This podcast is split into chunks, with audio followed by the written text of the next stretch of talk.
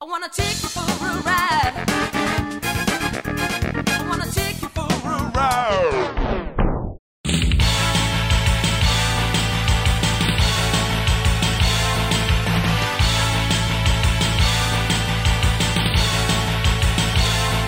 Hello, everybody, and welcome to the Cane and Rinse podcast, Volume 6, Issue 294. We're going to talk all about Capcom's Versus series and a few other bits and bobs as well. Play along with us, and what's remaining of this year's podcast on Cane and Rinse, we have Project Gotham Racing 3 and Project Gotham Racing 4, uh, concluding that uh, series of Bizarre Creations racers. Then it's the start of a series, Mega Man and Mega Man 2. Uh, I say the start of a series, we've got no commitment to doing any more than that beyond Mega Man 2, but we'll cover those two and see how that goes. After that, it is now just the Final Fantasy 1 podcast, Final Fantasy, the original. We've decided to uh, split those into one game per podcast for various reasons. Mario Kart 64 after that, a continuation, and then another sort of continuation as well is Call of Duty, the original Call of Duty seems appropriate. Head to caneandrinse.com for the full schedule up to uh, the end of this year, anyway. We also have the odd article and feature and review, and links to our other spaces such as forum, our Facebook page, and our YouTube channel. And if you enjoy what we do and you think it's deserved of your support, you can do that via our Patreon, patreon.com slash rinse, a dollar a month or more if you prefer, and review, rate, and subscribe to both the podcasts on iTunes or whichever other platform you get them from via RSS feeds or wherever else. And so, joining me, Leon Cox, in issue 294 are James Carter Hello. and Mikhail Kroder. Live and let die. Uh, welcome to Capcom versus podcast. So, as uh, we say, listeners, this is probably going to be a bit of a whistle stop tour by our standards. Uh, less of a deep dive on each individual game and its mechanics, but more of a rundown of the series and uh, some of the key moments and our impressions of each game in it. The ones we've played, we haven't necessarily all played all of the games. A bit of a history lesson, but hopefully it'll be a lot of fun too. And uh, I know that uh, we've all got a, quite a, a decent amount of enthusiasm for these games.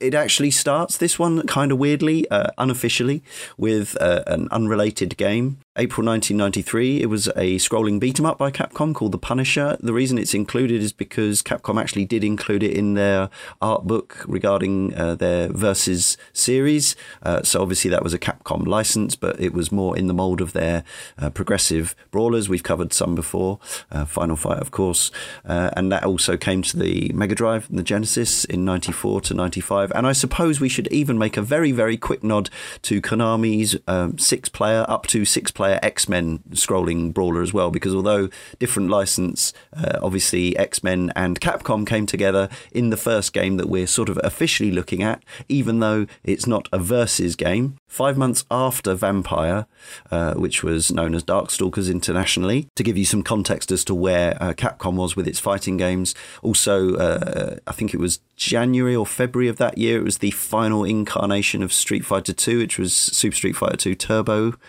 Uh, so that's where we are. The art style was just moving on a little bit as they headed towards uh, Alpha, the sort of slightly more anime style, slightly more detailed sprites, as a slightly different look. And it seemed to lend itself very well to X Men, Children of the Atom, uh, which arrived December 1994.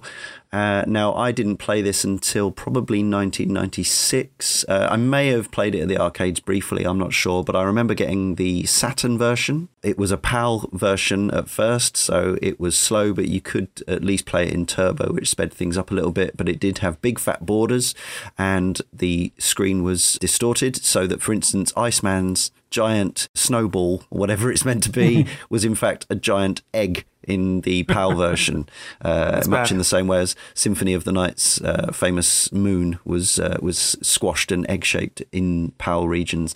Fortunately, later I got my Saturn uh, switched to have a 60 hertz switch, and so you can play the PAL version or you can play uh, one of the international versions. I was getting pretty mad keen into my fighters at this point, and I was starting to be really interested in what Capcom were were doing.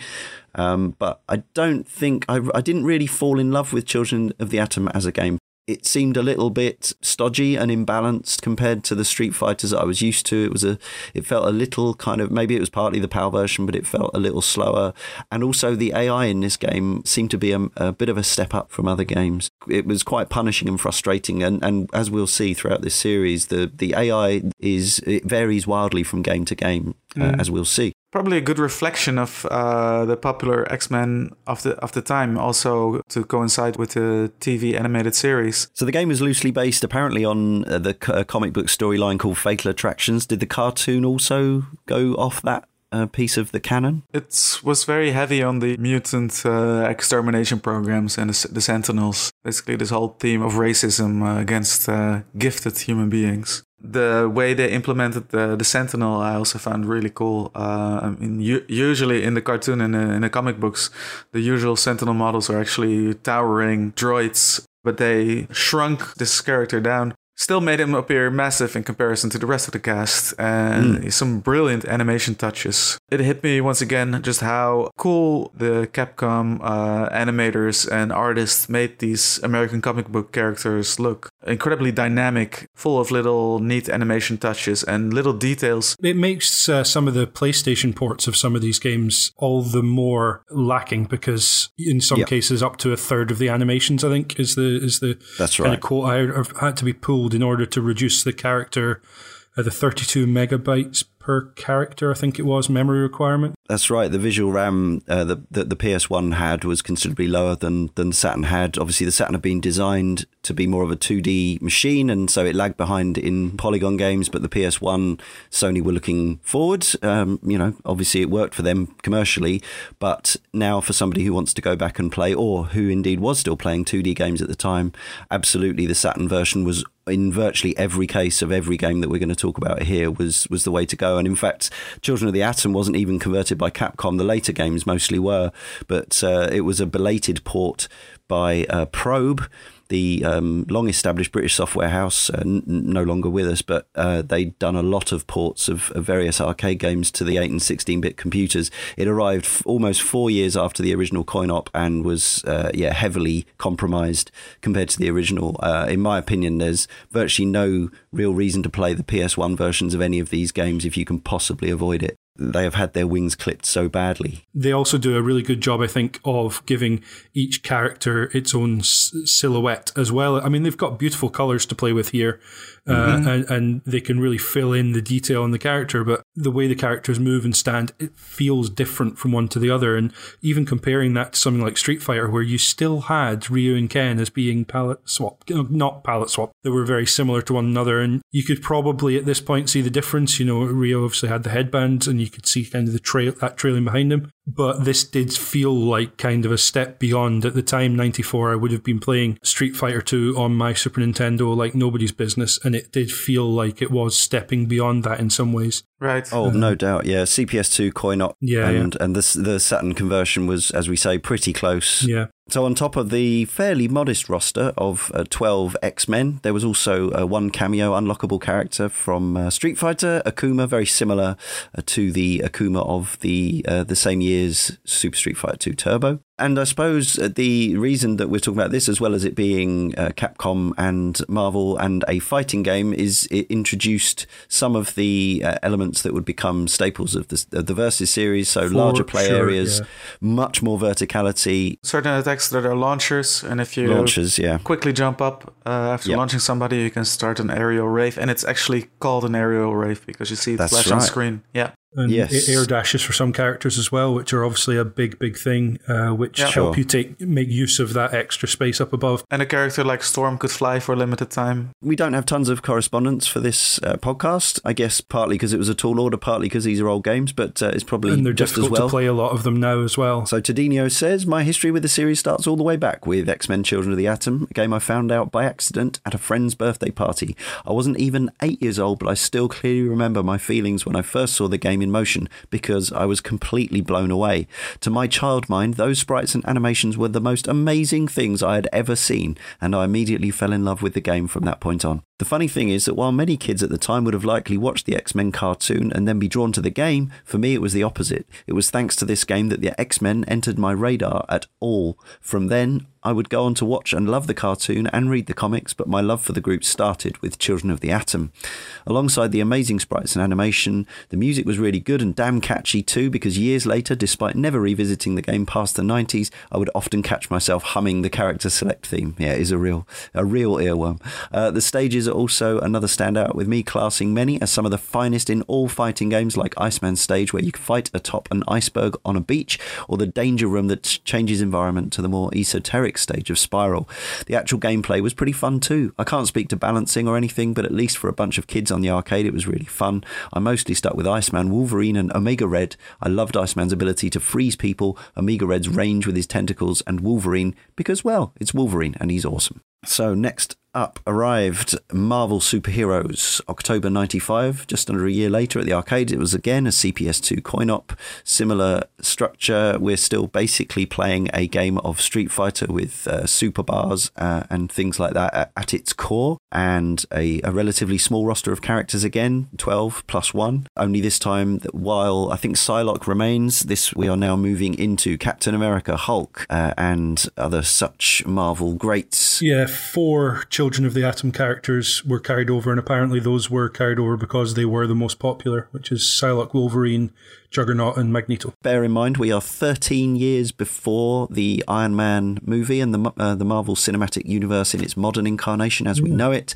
So a lot of these characters were complete mystery to me, and I understand, although uh, for readers of the Infinity War that we're now seeing uh, about to, uh, well, we've seen you know bits of it coming to the, the cinema. This was a bit of a mystery to me, and and I think some again the roster was met with some consternation from some Marvel fans, like why is you know when we could have had Thor, for instance, why is Shuma Gorath in there and things like that. But it was basically it was about Capcom wanting yeah. to make I think the craziest looking, funnest showcase different types of characters. Game. Yeah, absolutely. Yes, and obviously things like Shuma Gorath were definitely uh, definitely led on from the work on the Darkstalkers games. These were sort of morphing characters, and obviously the, these this type of stuff really sowed the seeds for for the modern anime kind of fighters from Arc System Works and things like that with characters sure, who are yeah. barely humanoid at all, and obviously Street Fighter Three, which we've talked about before. Um, but yes, so I yeah. bought this game on Saturn when it came out. Originally, I didn't have the RAM cartridge when I first had it. So this is enhanced with the one meg or more of RAM. It's still, again, a very, very, very competent conversion even without, but you've mm. got some trimmed animation. Well, at the time, it seemed like a fantastic port. Mm-hmm. Uh, it certainly was up to the standards that, that, that were required, and, and I fell in love with this game. Again, not certainly wasn't big on Marvel comics at all, um, but I, at least this time I was more familiar. Obviously, Hulk and Captain America and Spider Man. I was aware of these guys and I was aware of four of the X Men now because I'd played Children of the Atom. And also, this introduced this uh, Infinity Gem system. There's a whole sort of dynamic going on where you would uh, punch the gems out of the hands of others or pick them up off the floor and uh, you could use them and they would have uh, different effects such as recharging your health meter or uh, doing some craziness the reality gem. And it added an interesting wrinkle. Obviously you already still all had your special moves and your super moves and whatever else. Great set of backdrops. I thought this game just felt brighter and brasher even than children of the atom Marvel Superheroes is the one where the AI, from being rather challenging in Children of the Atom, yeah. goes completely the other way. It's, yeah. it's, bizarrely easy Marvel Superheroes, every version that I've played. I imagine arcade operators couldn't have been very happy with, uh, with how easy it was. I think if you crank it right up, it probably offers some sort of a challenge. But yeah, it's it's it's strangely uh, easy.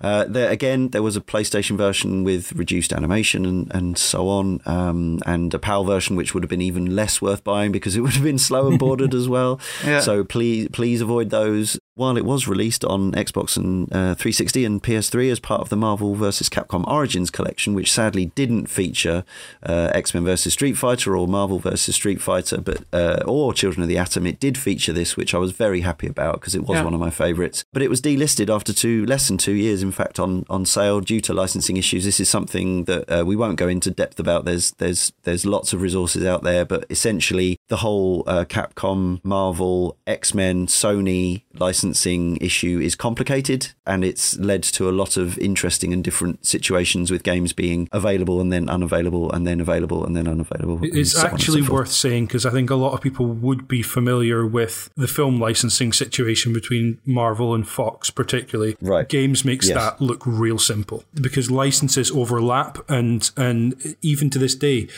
I'm not sure why Spider-Man's able to be in Marvel vs. Capcom when Sony clearly have the Spider-Man licensing games. That's literally a situation where I tried to find out. Nobody seems to know.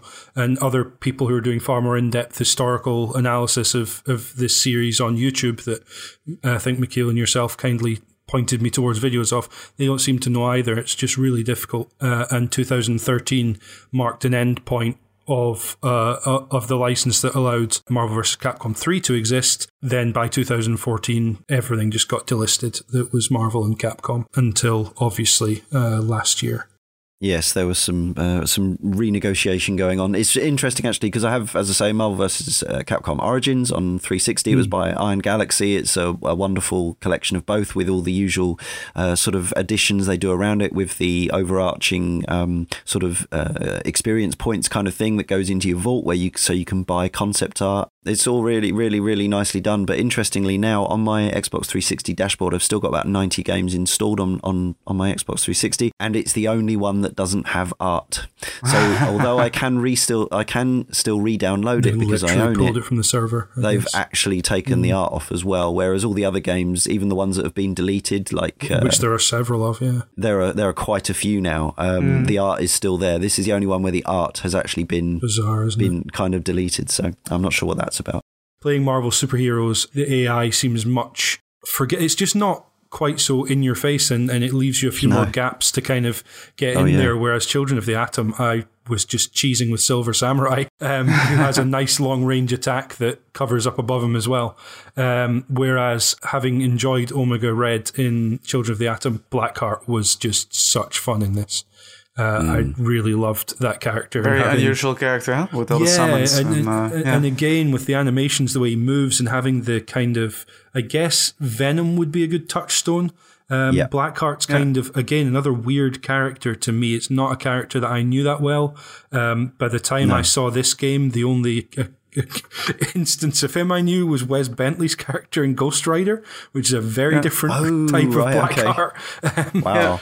I also think that the uh, inclusion of characters, obscure char- Marvel characters like Shumagorath and Blackheart, Yeah. really illustrates how hands off Marvel was at that time. Yeah. The Japanese sure. Capcom artists basically just picked characters that they That thought they were cool from the from the long storied history of Marvel comics, without having to pay popularity or po- possible movie tie-ins in mind or any any sort of interests uh, that that go that way. And let's face it, the reason the licenses were given out was because Marvel were struggling at this point. They were letting licenses go out because it, it brought them money in that kept them alive at, that, at this stage. Yes. Really was that desperate. This game was dedicated to the memory of Jack Kirby, with character artwork based on his old designs, of course. And uh, and I have to say that even at uh, 384 by 224 pixels uh, and a palette of 4096 colours, uh, although to I guess to people who have only ever played, say, the the modern BlazBlue or, or Guilty Gear games, these may look very very choppy, low res. I, I, to my eyes, these games still look absolutely wonderful. The pixelation is almost part of the charm. So, for instance, these the Origins collection has uh, the ability to you know smear the graphics or put on scan lines and things like that. But actually, the way I wanted to play them back in the day was as crisp and clean as possible. Uh, so, RGB SCART lead absolutely the way forward. Don't play these with composite with kind of fuzzy, washed out oh, graphics. yeah. I, mm, Yeah, I wanted to try to get this this as pixel clear as possible. So the ability to do that now on modern uh, through HDMI on on LCD screens, like there, there's definitely. I'm not saying there's no benefit to playing these on orig- on original hardware on cathode ray tube, but actually I love playing these on on emulation because you can really see the art absolutely front and center, like as bright and clear as it's ever been. And um, I th- I think the original artists probably would have enjoyed that themselves. I don't know. Capcom have always been very good, as I was saying before, about making sure you knew the difference between one character and another. But it, it it goes further than that, where Thanos is is chunky in this, not not necessarily in the way that like Sentinel is, but Yeah. there there's a heft to him, there's a chunk to him, and yet Spider Man's wiry and and elastic. You know, there's there's a completely different look to the character completely. And when you compare that to complaints about most recent games in Marvel vs. Capcom, where you know you've got Captain America and Spider Man essentially looking very similar to one another, that shouldn't happen. Right. It shouldn't be the case that there's aspects of those characters that are not distinct from one another. Yeah, we're still using the same tech for another couple of machines after this, uh, and that's there's there's good and, and Yeah. arguably bad sides to that as well because Sure. I have issues with the way these games sound. Like there's some great tunes here, and I love the the the voice, and they sound incredibly nostalgic to me because they sound so distinct. But there's a lot of farty saxophone, trumpets, horrible twangy MIDI guitars. You could understand why a lot of times when they did home conversions, they did what they called arranged soundtracks, which was where they went back into the studio and actually mixed these, you know, on synthesizers and put them put them in as, as CD tracks with higher fidelity, richer audio, because these coin ops sound. I think it's one of the aspects that dates them more than the visuals in some ways. Like as I say, I have affection for it, but I think it's kind of. I, I don't think it was its uh, these games' strongest suit in some ways. I don't know. Anyone care to challenge me on that? rather than we talk about you know uh, music of this era playing to the strengths of the the systems um, and I think in this case they're maybe trying to do some stuff that just doesn't work with the limited sound set soundscapes and sound chips they have at their disposal. Certainly later in the series is where I think the music really stands out for me in terms of being memorable As I say, there's I think there's loads of catchy tunes here. It's uh, it's it's just that the actual sound chip that was in Yeah. whatever they were using on the CPS2 is just a, a kind of uh, it's a bit of a throwback in, in a lot of ways. Yeah. Um, but, but yeah, I mean, you know, the, like the vo- the vocal samples and everything were were fantastic and uh, a huge part of the appeal. Yeah, these games just kind of sound very distinct and they very, Yeah. sound very much like they they sound and uh, it doesn't really sound like musical instruments or chip tunes it's kind of a weird sort of halfway house between the two Yeah. So that brings us to the first crossover mashup September 1996, this first arrived in arcades X Men vs. Street Fighter, another CPS2 machine. I do remember this arriving in the arcades of Brighton. This was when the fighting game scene was pretty big down West Street, and uh, lots of the Asian community uh, from Brighton and surrounding areas would meet up to uh, play uh, King of Fighters and Street Fighter. And this new game, X Men versus Street Fighter, seemed pretty massive. It had a queue nearly all the time. People loved the the spectacle, and uh, and this is where Capcom really started dialing up the uh, super moves to properly screen filling proportions. Uh, I think they increased the verticality even further. Uh, obviously, this was you could tag in and out two versus two. The Street Fighter characters had to be considerably souped up to have any you know feasible chance of it being even remotely possible that they could live in a fight with these uh, sort of human uh, godlike figures that were the X-Men. Uh, and yeah I uh, I became fairly quickly aware that this was going to come to the Saturn but at this point I didn't have an import enabled Saturn. And it also I can't remember when it was announced but it also became apparent that you were going to need extra hardware because they were going to make an arcade pretty much arcade spot on perfect port but you needed an extra four megabytes of RAM uh, on top of the I think two that you that came in the base machine possibly? Can't remember exactly. I remember uh, it was Richard Leadbetter, now I think head honcho at uh, Eurogamer's Digital Foundry, uh, who had been absolutely raving about Marvel superheroes in CMVG and Mean Machines, calling uh, calling it the memorable phrase of senses shattering, slightly clumsy, but uh, it, it absolutely his his enthusiasm for this game really came across, and, and as well as me already being into it, I had extra hype from the uh, CMVG crew of the time, including Richard Leadbetter, and then when X Men versus Street Fighter was coming along, seeing the arcade scene burgeoning and seeing this hype building again, and the idea that this was going to be a game that was enhanced by this extra RAM, this was when I started to seriously consider getting my my Saturn uh, import enabled. So I sent it off to London to get a multi switch fitted and that 60 hertz switch. And I ordered myself a copy, or I, I can't remember. No, maybe I went and bought it actually in London, a copy of X Men versus Street Fighter for Saturn. Having seen it in the arcades, it was an absolute dream having it at home. Again, um, playing it with my girlfriend at the time who was into X Men. She loved playing as Gambit and Rogue. And again, we didn't know or care if it was balanced or not. We were just having, we just we played so many hours, so many thousands of rounds of this game, and it felt like a, an absolute marvel having this, pardon the pun, having this really high end 2D coin op almost replicated almost perfectly in the home, albeit for a few extra little bits of loading time and, and, and so on. This was such a treat, uh, so exciting, and and I kind of I'm kind of sad I sold it at some point and the and the RAM cart because I don't have it anymore. My uh, main go-to team became Sabretooth and uh, the Unstoppable Juggernaut. Good fun. Uh, yeah, and, and Juggernaut is just uh, he already made his appearance in uh, in the two earlier games, uh, Children of the Atom as a boss, and in Marvel Oh, yeah. Superheroes as a playable character. But he's just I love the way he uh, the Capcom artist uh, made him made him look. He's just like one big ball of uh, destructive happiness, and uh, yeah, it, it's it was a super cheap team as well. Sabretooth uh, Sabretooth is very uh, his air attacks are very uh, have a lot of priority on him, so you can merrily hop around the screen, uh, super jump like crazy, and hit people with overheads all the time, and scoop them up with uh, with his uh, down fierce launcher, and then kick them with his uh, hard kick. If all else fails, you can call in uh, Juggernaut to to clean up.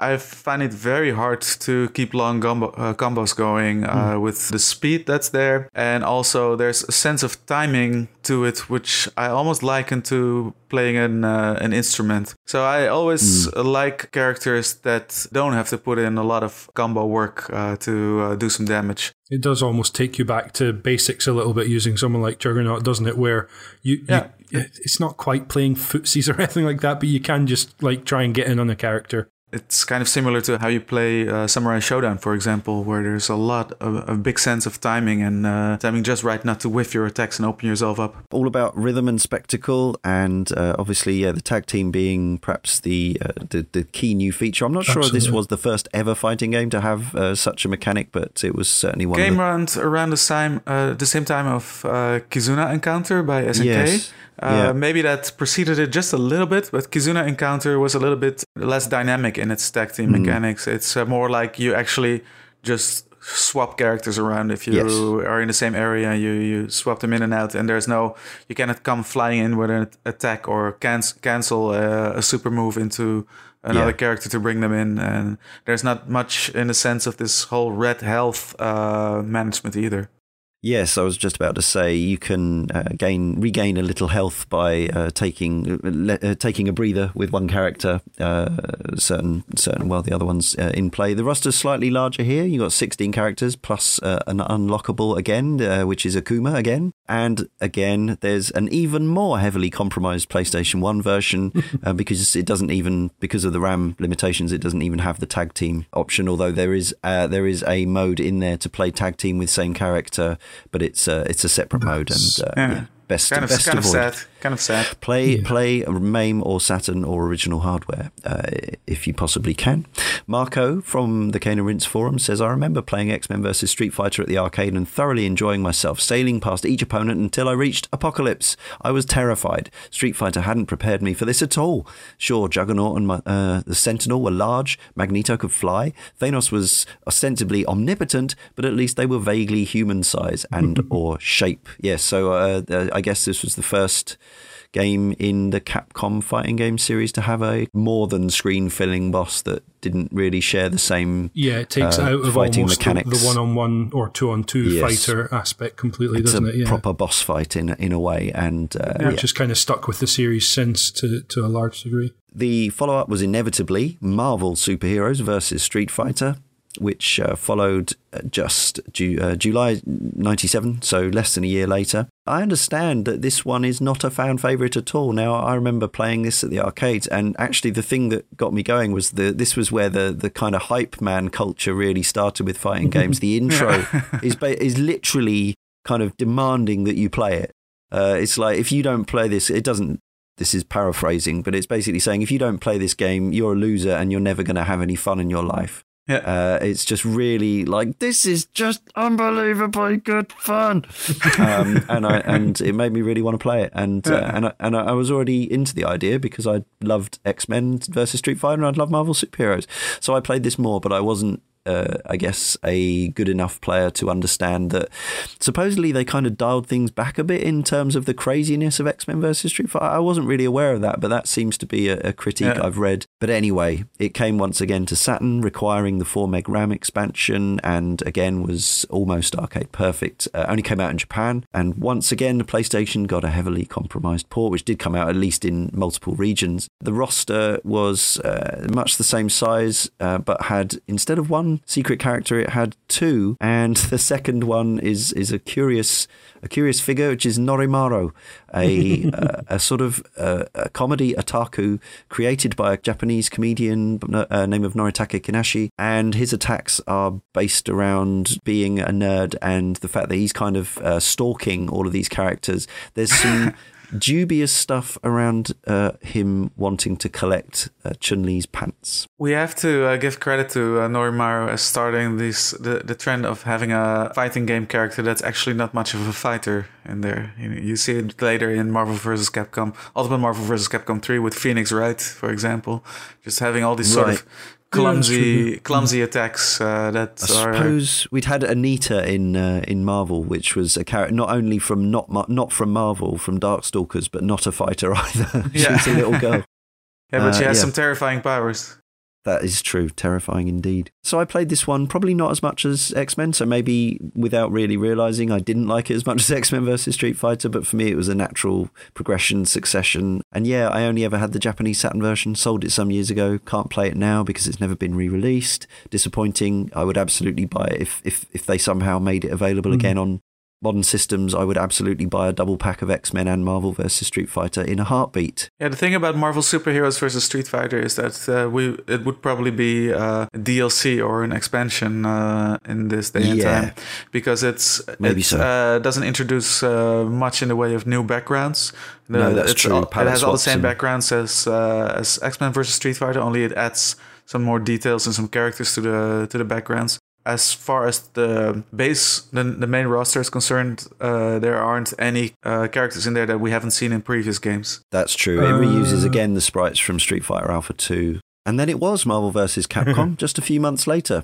Uh, less than half a year later, in fact. Some I don't know how they were making these games so fast. When you look at, I know there was a certain amount of asset repurposing, but actually, if you look at the amount of sprites and backdrops in this game, uh, it's hard to believe that they were making these games so quick. So th- there's asset repurposing, but there's also uh, moveset repurposing uh, in, in a lot of cases. You know, Well, Spider-Man's moves were all the same, and it- in particular because they're quite expressive. I noticed a lot of the animations were the same. That's not to say that's a bad thing. They're wonderful animations. So. Yeah, and also people, you know, fighting game fans, people in the scene were familiar and they needed a certain amount of things to remain the same. You know, we Yeah, yeah. we should yeah. say at this point we're still on the six button system and uh, things eventually will start to change but at this point we're still yeah we're, we're not only playing characters that we've played before but we're also yeah using with with tweaks in the same way that they've been doing since street fighter 2 champion edition uh, a lot of similarity so a lot of comfort and familiarity for fans of the series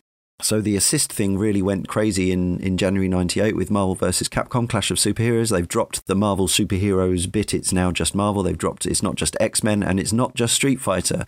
So we're now seeing uh, characters from Capcom IP, which was again as as a, a big video games nerd, this was exciting stuff and exciting time. Seeing characters like uh, Strider back in particular, I think was the absolute headline for me. I didn't have particularly have affection for Mega Man or even Captain Commando so much, but yeah, seeing string, seeing Strider in this game was just so cool. Such a cool incarnation of Strider as well with the red scarf. Properly iconic to see him in, in this, I've got to say, as, as someone who came to this after other Marvel vs. Capcom games. Yeah. So there are uh, 15 characters base, but there are six extras. But they're, I think they're almost all ca- uh, palette swap characters in this, like Orange Hulk and stuff like that. yeah. Uh, this is still a CPS2 coin op, but somehow they're squeezing even more out of that hardware. And there was no Saturn version this time because uh, the Saturn was uh, pretty much did replaced by the Dreamcast. And so we had, uh, and again, almost, if not completely identical,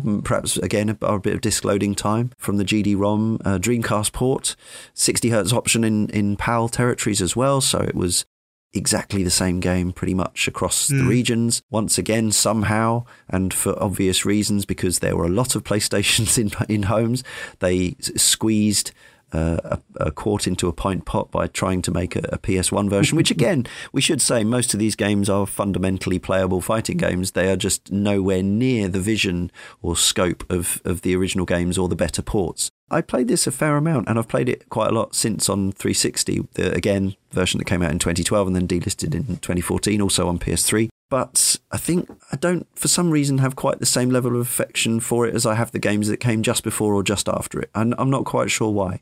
Uh, I think maybe it's the really, really hard end boss. Onslaught, yeah which onslaught is just is too much for me. But there's so much to love here. The assists, so the assists here are separate characters. So this is where you'll see characters from other IPs from Marvel and Capcom that are non-playable characters, such as Thor, I think, and uh, Arthur from Ghosts and Goblins, and uh, Storm's in there as well. Yeah, there's the the, guy, the guys from uh, Forgot, Forgotten Worlds. That's right, yeah. And there's so uh, many of them. There's there's Lou, Lou from Midnight Wanderers. That's right, Midnight Wanderers. Yeah, yeah, yeah. A lot of really obscure stuff. It's at this point they're just that's my favorite throwing thing everything about in the in the yeah. kitchen sink at it, and I really like uh, the way assists were handled in this game, where they basically uh, work as some sort of uh, not not really a smart bomb, but you have a limited stock of the t- uh, times you can use the assist. So you have to really think about when to use them rather than just throwing them out willy nilly, as you see in uh, later um, Marvel vs. Capcom games. The only thing I don't like is that unless you access a cheat, it's uh, a completely randomized pick which assist uh, you're right. getting. So yeah. it takes a little bit away of that strategy where you want to match up a certain assist character with a certain team of characters. Which I, I, presume they did so that it added, in theory, depth because you have to know what all of the different assists do because you get different numbers of uses for them as well. Um, so you yeah. really have to know what the assist's going to be for each yeah. of the characters. So that that it gives it to you randomly takes away from the the idea of building your team with the assist yeah. that you want to have. But it does exactly. mean you've got to know when you get plumped with whatever assist, how you're going to use it. And you have to think yeah. a bit more on the fly. But I, I do wonder if that doesn't take away a little bit from the, the kind of shine of, you know, how much people loved picking particularly their MVC2, MVC3 teams based mm. on particular character roles and knowing what the assist's going to add to their team. But I must say, aesthetically, I do really love Marvel vs. Capcom 1, yeah, Clash of Superheroes. Yeah. It does a lot for me, uh, more for me aesthetically than uh, the sequel did. For starters, the detail in the backgrounds and the callbacks to various themes are, are amazing. You got the yeah. the blimp uh, and the, the the Kremlin sort of Moscow mm-hmm. sort of uh, background of Strider in there. Uh, you've got uh, Dr. Wily's uh, base with all the little oh, yeah, uh, yeah. little little droids uh, coming out of a dispenser or whatever they are. There's so so much to to look at, and you see that the 2D background designers of Capcom were really yeah were really at a peak here. It, it does mm. feel like this is kind of what the games we've been talking about were kind of building towards this celebration of not just particular characters, not just particular series, but two companies. They're almost like their yeah. works coming together in that way. I, I really loved the art for that. Yeah. Tadinio says, I loved everything about Marvel vs. Capcom Clash of Superheroes, from the art and the music to the gameplay. Only now there was a lot more to dig into. What struck me the most was the roster, because for the first time I was seeing many of Capcom's more colourful characters. I was introduced to Captain Commando, Strider, and even the iconic Mega Man through this game. I loved picking different characters to see all the animations, moves, and of course the supers. There wasn't a character that I disliked on the entire roster, but the characters I ended up loving the most were Captain Commando. I may have enjoyed spamming Captain Corridor a bit too much, and Venom. In fact, the Venom in this game might be my favourite ve- uh, character in fighting games. He's not only very good gameplay wise, but all his animations are incredible. Curiously, I played MVC mostly by myself, but I unlocked every single character and finished the game multiple times enough to have the final boss onslaught forever burned into my mind. The amount of times I died to him and heard the words, the dream is dead, is beyond counting. Still, as far as final bosses in fighting games go, Onslaught is my absolute favourite. So we're actually breaking away from the uh, official versus series here because we like to be complete. Now we're going to be very brief on these, but there's uh, there's some interest to be had in the SNK versus Capcom series. So obviously it ended up uh, in particular with the Card Fighters Clash games. Um, we've had some requests to cover those uh, separately. I'm not sure we've got any players among the team, uh, but I've, I've always been interested in, in those games. Difficult to play now. But the one I did want to talk about in particular first was uh, SNK versus Capcom, the match of the millennium. 1999 for the Neo Geo Pocket Color, partly because we've had a post from Joshi Hatsumitsu, but also partly because I believe this was Dimps' first foray into the fighting game world. So they go on to make Street Fighter 4 uh, and 5. And so, yeah, this is kind of relevant. SNK versus Capcom, the match for Millennium. The Neo Geo Pocket Color or otherwise, says Joshi Hatsumitsu, has a brilliant little clicky joystick, perhaps one of the best on a handheld even by today's standards, that makes not just your quarter circle characters a delight to control, but also does justice to the back, forward, down, up charge characters too. It's very responsive to your inputs, and having just two buttons, one for punch and one for kick, could have been a compromise, but really two is more than enough. There are still combos and special moves, as well as other attack meters that charge up through the battle, so there's a wealth of tactics available. The chibi art style and animation on the small screen looks fantastic. On the Neo, uh, Neo Geo Pocket's little screen, it is utterly charming. All the characters maintain their unique personalities, and shrinking them down turns them from intimidating, threatening foes to simply cute and cuddly opponents. Working within the limitations of the hardware, SNK vs. Capcom is an astounding achievement. It has quite a decent roster of characters from both sides, and if there is any weakness, it is due to the, uh, the fact the screen is not backlit, so unless you have a good source of external light, you might not see much. If you're a nerdy collector like myself, then you probably already own it. And if not, you're going to either have to settle for the inferior experience of an emulator and a ROM or going searching for the hardware and the cartridge. Still an easy recommendation, even with those caveats. So I never had a Neo Geo Pocket or, or the color version. They were both both had a very limited release in Europe. Uh, I did uh, did get to play on both of those machines, and they did indeed have a lovely joystick. I would never play a fighting game on a handheld. That's just a personal thing. Street Fighter Alpha 3 on PSP says play me. It's very good. Yeah, Uh, there are there are some there are some good options, but um, but I know what you mean. Yeah, for sure. I was taken by the art style in much the same way as Game Boy art style can be very expressive despite the limitations. Uh, it is weird seeing some of these characters with only a single color on them. Otherwise, they're they're black and white with just one color on their sprite, which is a little bit weird. But uh, you know, you can reuse mostly white, just a bit of red on there, and yeah, it's Ryu. Why not? look look like good fun. Also, chronologically speaking, this was around the time, July 99, of Mugen making its debut. Uh, something I know very little about. I've heard the, the term Mugen Fighter. Mugen, uh, Mugen was released before Marvel vs. Capcom 2 as sort of a fighting game engine, and it had some Yep. built-in characters and uh, and everything. But it was probably after Marvel vs. Capcom 2 where people really started going uh, wild with it with uh, uh, Yeah. several iterations. And the reason uh, why I wanted to bring uh, Mugen into the discussion is because Marvel vs. Capcom 2, and we'll talk about that a little bit later, almost feels like that's what it's trying to do. Just jam everything together and uh, and go completely crazy. Indeed. We did go crazy in the February of 2000. It was Marvel vs. Capcom 2 New Age of Heroes. It was based on the Sega Naomi architecture, so very, very closely related to Dreamcast. It later ended up being ported to PS2 and Xbox in a couple of years later. And there was a Backbone Entertainment version for 360 and PS3 in 2009, which I still have delisted, of course, in 2014. a massive roster uh, at the arcades of uh, and on the Dreamcast of 24 characters plus 32 unlockable characters. Lots of reused sprites, but also lots of new stuff. Some brand new characters uh, to anything uh, Amingo the cactus, and temporarily forgotten her name, Ruby Heart, the Ruby um, Heart, yeah. female pirate. In so many ways, Capcom went mad with this. Uh, It's got a bizarre, uh, light jazz funk soundtrack. Uh, you got some slightly more authentic sounding audio than the previous um, CPS2 machines, but it still sounds quite MIDI-ish. A lot of uh, saxophone stuff, but you have got real singing voices, famously on the character select screen and in several of the stages. The backdrops are now polygons still I, I think still some personally some great looking art but it's still it does now look weird having the older 2D Yeah. sprites up against the the Yeah. polygon backdrops I think it becomes more and more kind of jarring. I still hmm. think I still like the look of it because maybe it's nostalgia, but I think those backdrops still have some some charm. But again, the backdrops rather than the previous games references and nods to the IP, they seem to be completely and utterly random um, and based Yeah. on there's a you know you're in a fairground, you're in an icy cave, you're you're you're all over the you're on a Japanese Yeah. bridge, but there's no real the reason music the music is random the backgrounds are random Yeah. the, the character selection is is, is random Smooth and the music is, might be random by the way but i actually really love love the music in this game Yeah. I love it too, even though it's it's, appalling. it's completely but I love it. unfitting it's a juxtaposition uh, of It's bizarre, yeah. completely inappropriate music for uh, for what's going on on the screen that strikes a chord with me Yeah, so now it's three on three instead of just your two on two. Uh, lots of uh, chaos and carnage,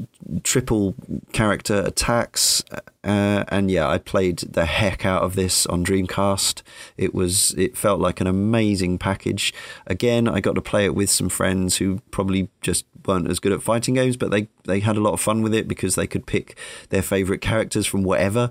This was a slightly simplified control system, so they reduced it to four attack buttons, and you could also as well, and you had assist buttons as well, but you didn't actually have to use those because you could just you could be completely non-strategic about that. You could make big things happen on screen fairly easily. Yep. it was m- madness and chaos. And yes, I still have the the 360 version, which is decent, but they completely cut out the intro sequence, which they do on some of these games, and it drives me insane. You can't even buy it as an unlockable or have it as a something to, to watch outside of the game. It's just yeah, not it's a, s- there. just a splash screen right Yeah, just a splash screen. What? what yeah. Uh, fortunately, Iron Galaxy would at least put the intros in there as as items that you could get hold of. But otherwise, it's it's a fine version. The the clock on the clock tower ta- stage still tells the real time to this day, just as it did back in in the day.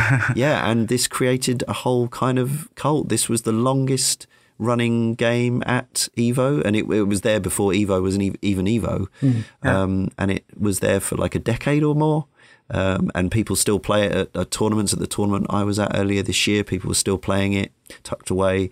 Marvel, the whole mimetics, the meme of Marvel, M A H V E L, came from some commentary.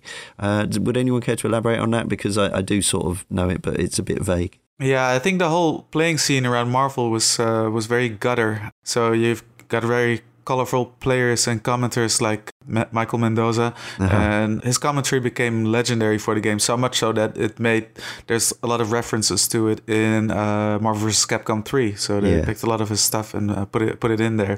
Competitive Marvel, even though I'm not the biggest fan of this game to, to play it myself, uh, competitive Marvel is something you see a whole different uh, game being played than uh, yes, it reminds me of Smash in that respect. in yeah that- exactly. uh, it uh, that's usually the case with with any competitive game that seeing it played at a high level represents a huge gap but it might just be wider like with smash than uh, most other fighting games because you see some crazy infinite combos. There's a lot of exploitation of the cheapest stuff which you would think uh, as a layman would uh, be uh, met with disdain from a competitive crowd but it's actually celebrated in marvel vs capcom the completely broken messy side of the game.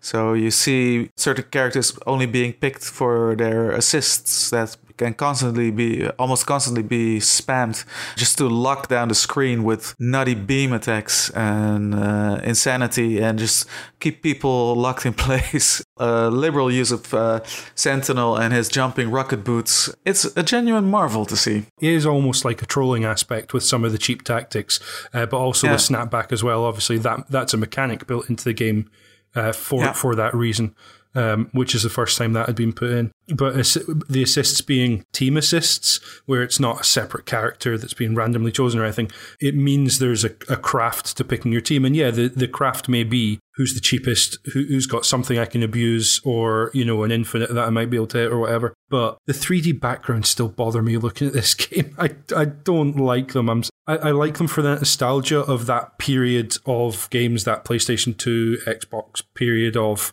this is what 3D art kind of Dreamcast. like. It- yeah, Dreamcast. Although I, I've never played on one, so but What? uh, yeah, yeah, but but it just I want the two D backgrounds to go back with it. It, hmm. it it just feels odd to me, and and not in a bad way because. Uh, I've got a lot of love for this game, despite being in that frustrating area where I don't just want to mash buttons and have pretty things happen, but I'm I'm not able to play the game properly, as I would say. So I'm kind of stuck Yeah. in the middle where I'm almost trying to play Street Fighter, and if you try and play Street Fighter when you're playing, Yeah. you might as well go home. It just it doesn't work. You can't do it. it it's Yeah. which makes I'm very frustrating. similar there, and this is the thing about Marvel vs. Capcom 2. It's uh, and why I brought Mugen into the discussion. It's a complete cobbled together mess of a game. Just throw everything in there that we have, sprites from this game and that game, and just uh, mash them all together. And the- 56 the, random characters backgrounds. is Yeah.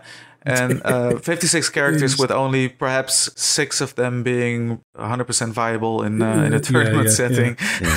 There was such a huge leap up from the, the, the rosters of 15, 16, 17 in the previous games. which Yeah. is which is why Michael was saying, yeah, it feels like everything in the kitchen sink went into this. Yeah. Yeah, Yeah, so this this is what they did with the with the Mugen engine. Probably very inspired by Marvel vs. Capcom 2. Uh, just import sprites from all sorts of games and throw them in one Yeah. big crossover crossover fighting game. It's weird how okay I am with the polygon backdrops because I love the sprite art so much of the earlier games and Capcom in general. And Yeah. uh, Yeah. but I, I, I just I, I think I associate it with the Dreamcast's kind of enhanced power, and I think they're quite attractive backdrops for the era as well. There's some nice, pleasant stages Yeah, that I think yeah, uh, yeah. think I look think quite so nice. too. I think I think if you play this on the Xbox 360 or PS3, it's Mm-hmm. actually more jarring because the pixels look more pixelated and the Yeah. backgrounds look look sharper in HD. That's so true. if you would play this true. on a CRT on an actual Dreamcast, everything would mesh together much much A nicer than yeah. it, true. uh, it does on a That modern is true, screen. but I still think it. You know, I was playing it on 360 literally yesterday, and I was still thinking it, it was a lot of fun and it looked pretty cool, uh, despite yeah some some smeary textures on the polygons and some some crispy uh, pixels on the on the pixels. I'm a particular fan of Cable as a character, and he's in here, and I, I, Yeah. I really enjoy him. Yeah. And and Ruby Heart, oh, the the, the design of the character, the animation, everything, uh, just such joy. I think there should be a crossover fighter with only pirate girls in it from all uh, from There's all one from Guilty fighting Gear, game companies. there? There's Uh, one from Guilty Gear May. We've got from Mark of the Wolves B Jenet from the, the latest King of Fighters. There's a pirate girl in there as well. Also, We could Lo- have at least Love Heart, she's called. I Yeah, have two on two. yeah. anyway, Andy L from caneandrinse.com slash forum says, I think I, what I remember most about Capcom's Versus games is that it introduced me to my favourite fighting game character of all time, Dan Hibiki. The cocky attitude, pink gi, and multiple goofy taunts made him stand out in a crowd of ultra serious world warriors and Marvel heroes. Once I learned how to perform Raging Dan, Dan's versions of, a version of the Raging Demon, which hurts the opponent but leaves Dan with one pixel of health, I knew I had a favourite character for life. I don't play fighting games much anymore, but Dan is usually my first pick for a match, and whether I win or lose, as Dan, I'll do it with style. Uh, so yeah, so again, a little sidestep here. Uh, again, these are games which absolutely would warrant their own and Rinse podcast on their own, but we can only do 50 shows a year as it stands. So uh, this is going to be here, September 2000, Capcom versus SNK, Millennium Fight 2000. Uh, This is also on the Naomi hardware at the arcades, and there was also a uh, pretty much spot on port for Dreamcast. There was later a PS1 version which was called Pro, had a few uh, extras for four new characters, and the Pro version actually also came out on Dreamcast in Japan. 28 characters from across Capcom and SNK. This actually started off as uh, I think it was a like a Game Pro or something or EGM magazine cover, which had something like the headline um, Street Fighter versus King of Fighters, and it turned into a, this kind of rumor. And although we'd already had in '99, I guess it was pre that uh, SNK versus Capcom Neo Geo game. I guess it led to conversations between Capcom and SNK, and Capcom settled down to make this one. Uh, after the, the previous Neo Geo Pocket Color game, uh, it had SNK characters in it, but apparently it was all it was all Capcom's money from this point on. If whatever they made out of it, they made out of it. SNK was in dire straits at this point. It was about when they were being taken over by the uh, Pachinko company and became SNK Playmore. I remember this being so exciting, like as a fighting game fan. Yeah. The intro to the first game, although the second game I think overall is probably you know the better game in terms of features and characters and all that sort of thing. The first game was just such it was the hype levels were off the charts and it also introduced this interesting idea of character ratio so the amount of fighters you'd have on your team could be one or it could be four because each character rather than sort of balancing Hmm. the characters they gave them each a weight uh, so you had to choose your team Fantasy based football on team picking. Basically. kind of thing. Yeah, yeah. It's weird. Uh, and and it kind of worked. Uh, my favourite thing, I guess, about this game is probably still, as well as that general sense of excitement, as the backdrops. And in the Dreamcast version, they added uh, little specific animated intros to each stage, some really nice touches. Yeah. Uh, and yeah, the, the art in this game is is superb. Capcom's the, artists the highway on. crash is uh, one of my favorite uh, intros. There's so much cool stuff in this game, uh, and Yeah. again, it's it's a shame it's not available. The sequel, which we'll talk about momentarily, is still quite easy to get hold of because it was on everything, and uh, and it was re-released. But this original game, kind of, yeah, it doesn't really exist other than that, uh, other than those those couple of ports that it had on old hardware. So you you you were excited for this too, Mikhail? Yeah, very much. This uh, this was uh, my true dream crossover come uh, come Hmm. true. Probably can very safely say that uh, X Men versus Street Fighter was probably the first real multi-company crossover in uh, video gaming history. IP mashup. I would have to Yeah. let, I would have to check, but I'm going to take I'm to take you on your word. Yeah, I think s- I'm I'm f- pretty sure.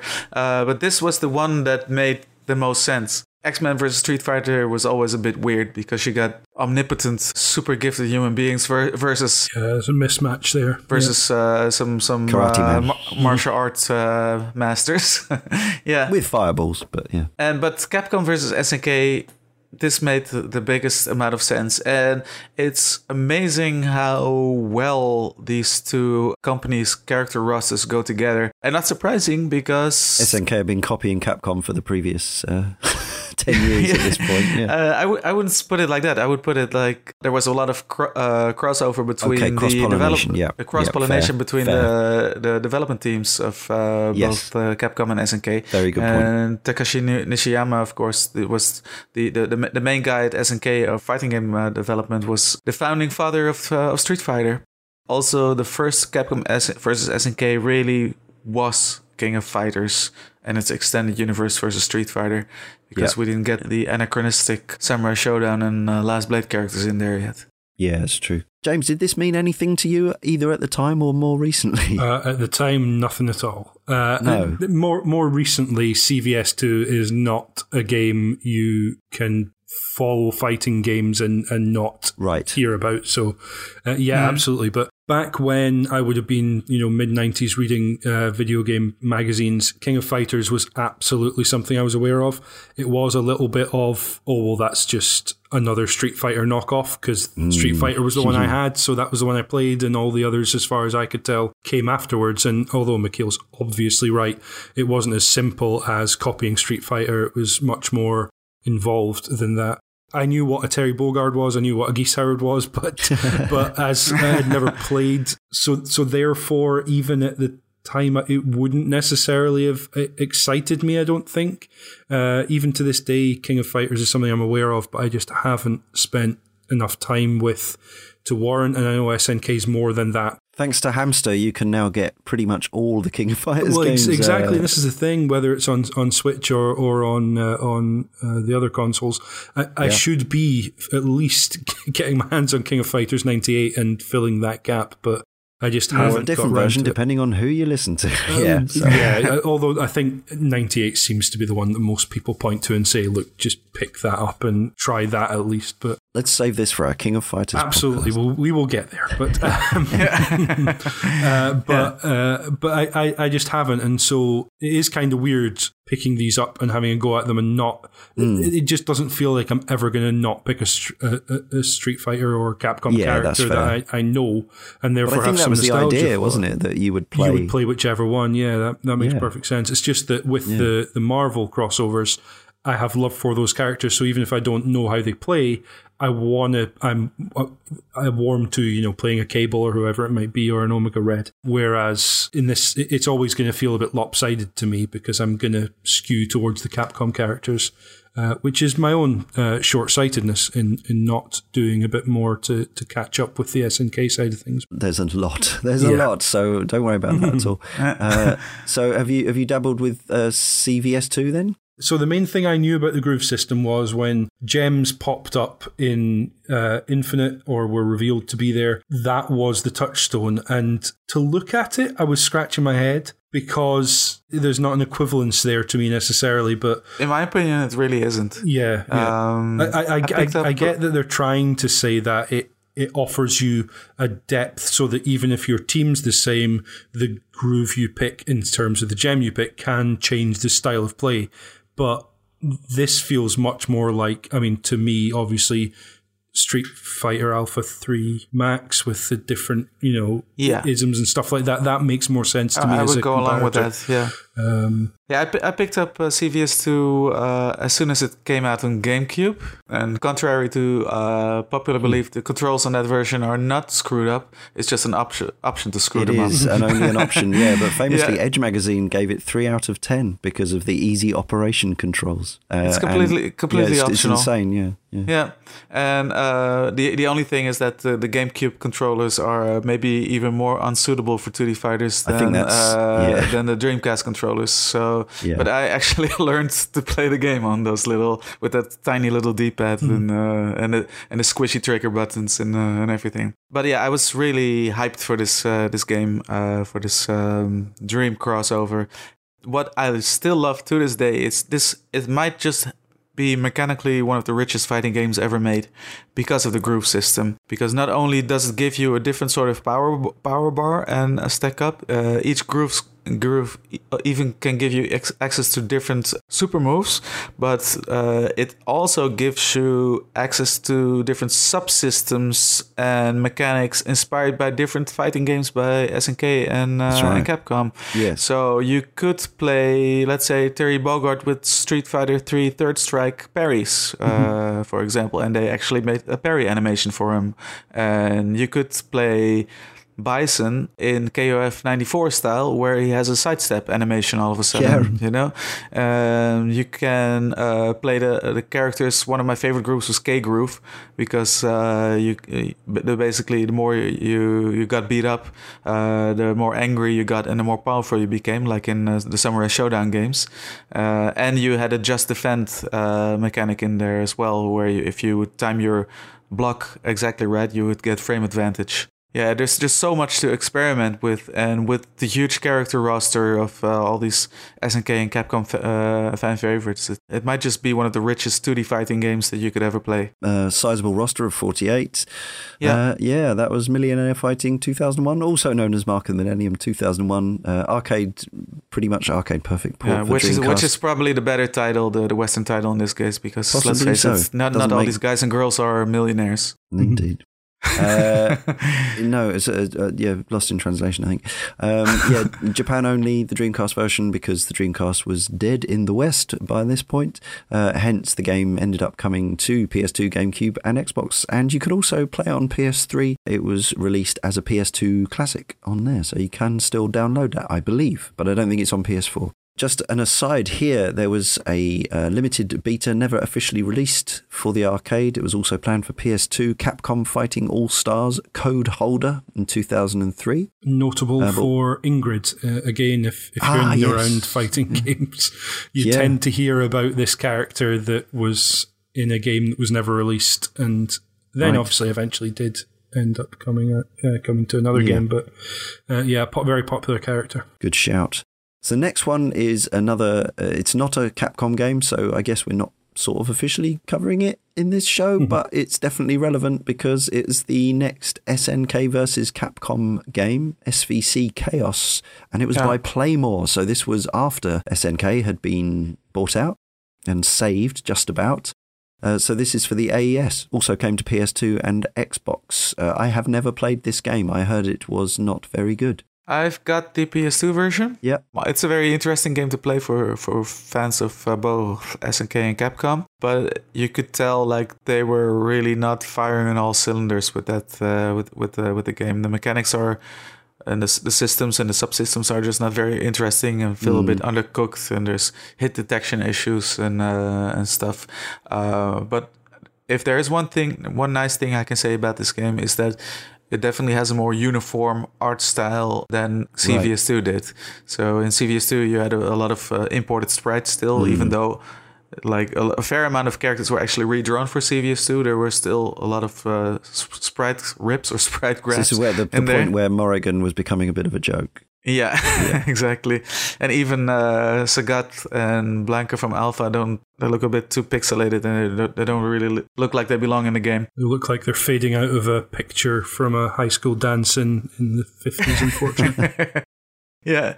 So, but uh, S- uh, SNK versus Capcom uh, SVC Chaos has a very interesting uniform art style. Uh, the backgrounds are a little bit empty, uh, though nice looking. But it's I find it really interesting to see the uh, this iconic Street Fighter characters like Guile and uh, Balrog, aka M Bison, uh, really rendered in a sort of this semi-realistic, semi-photorealistic King of Fighters style with with dark contrasts and uh, and a lot of shading. Hmm. Anything on this, James? Uh, j- just the, the seeing, yeah, Street Fighter characters that I'm so used to seeing in one of a handful of styles. Really, um, seeing them drawn in a in an SNK style is uh, not fully SNK style, but certainly more of that kind of style. Uh, you know, the long legs, etc. It, it Yeah. is, is yeah, a bit weird. And and Guile's a character that is probably worth noting, uh, incredibly popular character in Street Fighter, but hasn't necessarily made it into a great number of these, but did make it into some of the SNK crossovers, which is nice. Yeah, sure. Uh, Joshi Hatsumitsu from the forum uh, posted at length an excellent post and exactly the sort of uh, fascinating collector forumite I was hoping we'd get when we set up Cane Rinse all these years ago. He's got the coin up. He's got the PS, uh, PCB. So check out caneandrinse.com slash forum to read more about that. But his in summary, the game is merely a disappointment. There just seem to be so many internal and external factors at the time working against it. Uh, I suspect he's spot on with that. October 2004. Th- This is an interesting one. Again, not a game I'm familiar with personally, uh, beyond knowing about it. Uh, Capcom Fighting Evolution, also known as Capcom Fighting Jam. This was built for uh, Namco System 246 arcade, and I believe this is the first involvement of Yoshinori Ono with uh, Street Fighter type IP. Yeah, yeah. yeah. He was he was brought in to salvage the project. Yeah, uh, and this game is not massively well regarded, but uh, did well enough. It came out on the PS2 and Xbox, and also again you can download this on PS3 as a PS2 classic. Unfortunate. that This is kind of where Yoshinori Ono uh, made his steps towards being a, a, I guess, producer he is now rather than a game designer or director. But uh, a shame that he had to kind of try and uh, salvage this, and it wasn't necessarily a success story for him. Yes, I mean on the interesting side, it had characters from Street Fighters 2 and Alpha and Darkstalkers and Street Fighter 3 and uh, Red Earth, also known as Warzard. Um, but yeah, beyond that, Red Earth, wi- uh, Earth, which sadly never got a home port. No, it didn't. Uh, nor um, oh, I was going to say Cyberbots didn't, but it did, didn't it? Saturn sat in Yeah. Japanese version. Yeah. Anyway, more series, more fighting games that we've never had time to talk about. Uh, next up, another sort of uh, sidestep. Really, this is Capcom doing uh, verses, but not with another fighting game manufacturer or a uh, an American comics and now movie company, but a Japanese animation studio. Um, so Ta- Tatsunoko versus Capcom uh, arrived first in December 2008, Cross Generation of Heroes. This was an arcade board based on the Wii, and it came also to the Wii uh, with four extra characters, so 22 instead of 18.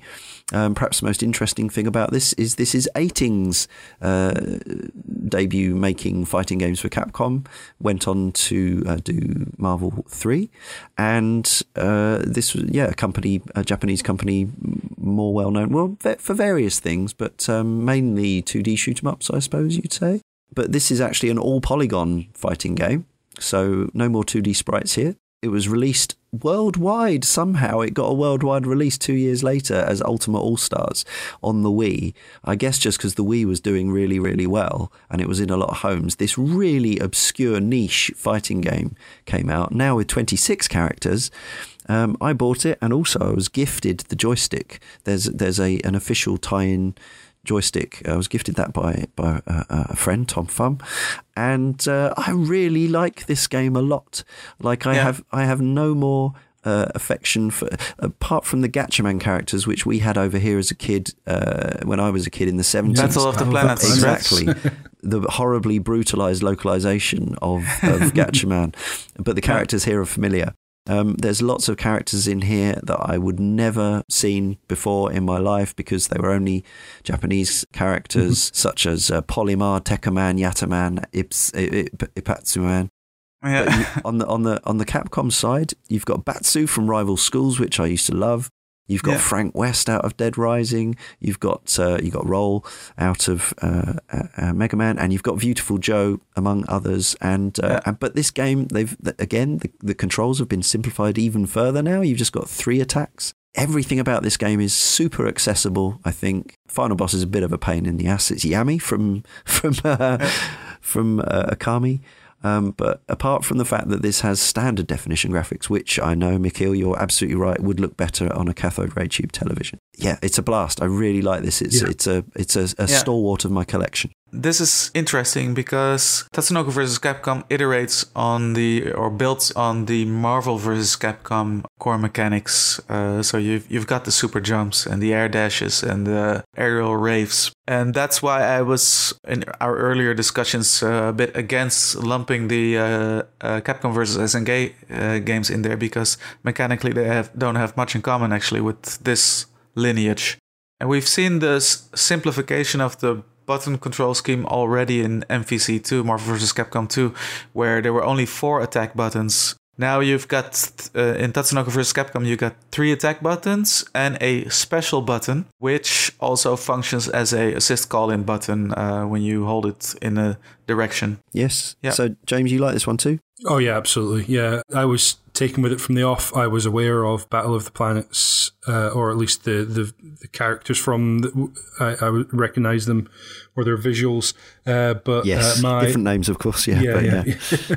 uh, yeah, very distinctive. Uh, my infinitely better half is a big Battle of the Planets fan. Uh, she being slightly older than I was uh, was young when it was still on TV. Yes. Of we, course. we played quite a bit of uh, Wii in, in our formative stages of our relationship. So seeing that this game was on there, I nabbed the game, and I too have the uh, the arcade stick, which is quite lovely. I have to say, it's a weird uh, connect. It connects to the the uh, Wiimote, so you've got Yeah, this weird kind of it's annoying, but- wireless, but I yeah. you do worry a little bit about input lag and stuff. But in a game like this, it's simplified enough in a way that Yeah. so I talked about being stuck between the button mashing and actually knowing what you're doing and being able to execute it with MVC2. But in this case, it feels pared down in a way that, I mean, they add in uh, Baroque combos uh, and, Oh, yeah, and course, uh, like yeah. Mega Crash style reversals, essentially, um, Yeah. to, to kind of add mechanical depth without requiring extra dexterity and input precision, etc. Yeah, you very know, they- much so. they add extra stuff in to really make it fun. And there's stuff there if you want to learn that Yeah. stuff, but it, you can just have fun. And I Chain have, combos are so easy in this game. yeah, Like, put Yeah. string combos together, just seeing characters and and the two giant characters who you can play a- as a, s- a single character. Such good fun. Uh, good that you brought up the uh, Baroque system because I think it's a really uh, interesting and cool subsystem. Uh, because you, what you do is you sacrifice your red health to do extra damage and to link more attacks together. It, it it's a classic risk rewards kind of exactly, situation yeah. that fighting and it's it's not yeah. it's not that easy to pull off because you need to actually land an attack and have uh, red health and land it together with the special button, I think, and then continue on from there on out. And as soon as your red health runs out, that's the end of your Baroque combo as well. You need to be very aware Um, of your your situation. Yeah, yeah. I think it's a much more interesting mechanic uh, than uh, the, the subsystem that you- that you would see in the uh, MVC3 games, uh, the uh, the X Factor. Yes. You guys Uh, follow the tournaments uh, scene, the fighting game scene, much more closely than I do. Did this make any kind of impact in the, in the scene? Because I, I, I feel like the the low execution may be off putting to high level players, but there is some depth. Not here. hugely. I think it just didn't have the the impact that a Marvel vs. Capcom game would have. It was at least for two years at Evo and after Okay. has have, has been uh, part of side tournaments ever since. Right. If you compare it to Marvel vs. Capcom 3, if- that got a lot of criticism as well for being sort of simplified and dumbed down and Yeah. more more accessible. Yeah. But it's uh, it's very comparable to, to that game, and especially now in retrospect, And I guess there is the visual aspect. It's obviously running in a much lower resolution Yeah. than most of the Yeah. other games in the scene I at the think, moment. Yeah, I think there was a lot of stuff going against. You against can it. play it on the PC under fact- emulation. of Yes, course. yeah, yeah. Crank Yeah. it up. Um, the fact it was on Wii is Yes, kind of of weird. Uh, not that a fighting one game can't stick be, option. but um, but also the fact that it came out uh, right around Street Fighter Four when the, all the attention for fighting games went to that game at that time because it was the the resurgence, um, which meant that this just kind of got lost a little bit. Plus, the characters in the West are Yeah, just it's very a, a bizarre very- set. very I mean, they're they're great. Don't get me wrong, but seeing seeing them trial a lot of uh, MVC3 characters here. I mean, Frank uh, West made it in. Yep. Phoenix Wright was considered. They they wanted to have him behind his desk, and the desk would move with him. And they just that's what this game seems like to me. It's ideas. It's it's fueling what they Yeah. would then go on to with MVC3. I I think is is what's, what's yeah, exactly. If you also compare Frank West in Tatsunoko vs. Capcom uh, with Frank West in Marvel vs. Capcom 3, he's uh, way more fleshed out in uh, MVC3 as opposed to Tatsunoko vs. Capcom. He had had the whole level up mechanic with taking pictures uh, in that game, which, Yeah, he, which doesn't, is- he doesn't have in Tatsunoko vs. Capcom. But I still found him a very hilarious character to play as, just his clumsiness and his Japanese Americanisms of "Hey, watch out, pal!" and uh, those kind of expressions. uh, Joshi Hatsumitsu says, I picked up a copy of Tatsunoko vs. Capcom for around 20 US dollar, uh, Australian dollars, I should say, which is around 12 pounds quite a while ago. No regrets. Being a licensed game, like most of the Versus series, we as consumers are really at the mercy of the corporate IP gods. So it's good to invest before licenses expire, as so often they do. Apart from the price, this game had been getting some positive reviews while I was familiar with the Capcom side of the roster, including a locked character by the name of Frank West. The Tatsunoko side was completely unfamiliar to me. But the artwork on the game cover with all these costume characters striking heroic comic book poses drew me in right away, and the bright, colourful, hyperactive opening of the game sold me as well. This game can be played with the Wii remote on its side with just the two buttons for attack, and that should give you a pretty good idea of how the game plays. It's super streamlined and accessible, and you can get by for the most part with good old fashioned button mashing, at least on the default difficulty settings. Accessibility isn't necessarily a dirty word, and really, if you want more complex strategic fighting games, there's plenty out there. There's a really nice Mad Catz fight stick out there in the wilds, although I find the classic controller more than suffices. Being a Wii title, the graphics are not high definition and are noticeably muddy on a big UHD screen. Hardly a deal breaker, but an HD re release on the Switch would be wonderful, licensing and localization issues aside. The final boss, Yami from Okami, is suitably epic and cheap. Having grown up with mm-hmm. many, many cheap final boss battles, it's nothing out of the ordinary. The real draw to the game is the art style and the animations, and it made a good, accessible gateway to the Tatsunoko universe, one that I've explored more because of playing the game. If it's possible to pick up a copy, I think it's worth having in your collection, even if you just play through once in a while. It's very well put together, so alive and colourful, and clearly put together with love, care, and attention to detail. Very hard not to recommend.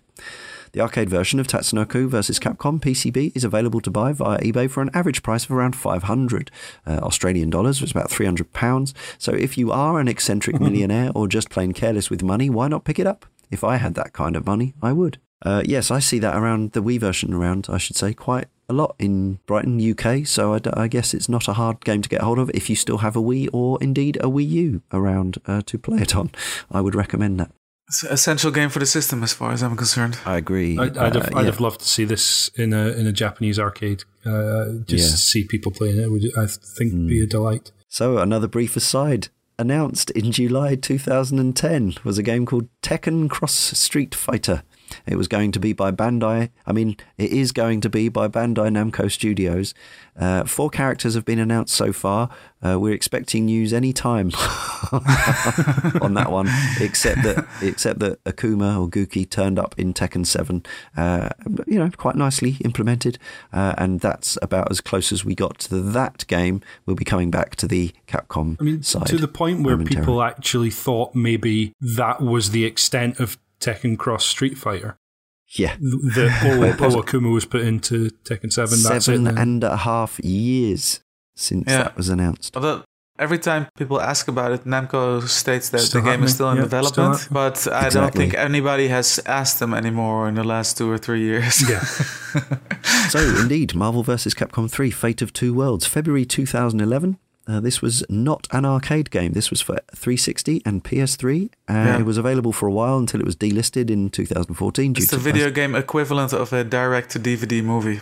Kind of is, yeah. uh, I bought it day one. Uh, 30, Me too. 36 characters plus uh, Shuma-Gorath and Jill's uh, DLC. I enjoyed it a lot, but I didn't play it tons.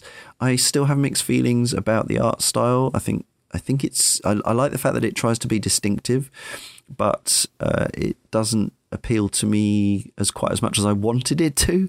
Um, but there's tons going on here, loads of backgrounds, loads of references. This is by Eighting again, we should say. But obviously, it was completely surpassed and supplanted by the follow up, which came a few months later. As soon as Mike Haggar and Arthur of Ghouls and Go- uh, Goblins were announced for this game, I was going to buy this day one. Yeah, Yeah, and th- this is in a time where I almost never bought any game on release. So okay. yeah, I was I was there from the beginning, which of course later burned me when the Ultimate Edition came out six Should months we, later. should we go straight on that and talk about the merits of the game? Uh, Ultimate Marvel vs. Capcom 3 came out in November. So, yeah, just literally nine months later. There was a Vita version as well this time. And then after it disappeared for a while, it uh, resurfaced recently on PS4 last year and PC and Xbox One this year in the build up to the new game. And uh, yeah, I, I do like it. It's incredibly um, sort of responsive and fast. I'm not an expert player, so I couldn't tell you about balance. I've not tried to play it against, you know, in a tournament. I've not tried to watch it played at a tournament. But as a fan of fighting games, as a fan of Marvel and Capcom in their modern incarnations, there's a lot to enjoy here. There's certainly a ridiculous amount of kind of content in terms of combinations of fighters and you got various modes and, and whatever else. I installed it on my PS4 as soon as that version came out and happily have it as part of my rotation, but I don't have the same sort of levels of affection for it as I do for some of the earlier games in the in the canon. Mikhail? I actually really love uh, the way this game uh, looks, uh, the, the comic book stylings, uh, stylings of it. You do? Okay. I know so it's quite divisive, isn't it? And the, the, the hit effects are unlike anything else uh, when attacks connect. I agree, but I think the sound's a bit wishy-washy in that department.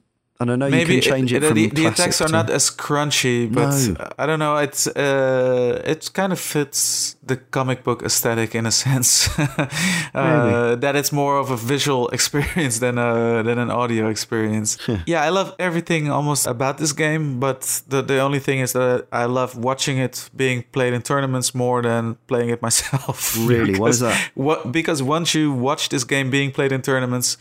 You f- you realize how inadequate you are at Yeah, the game, sure. uh, Okay. and it it That's comes every game ever, though, the- isn't it?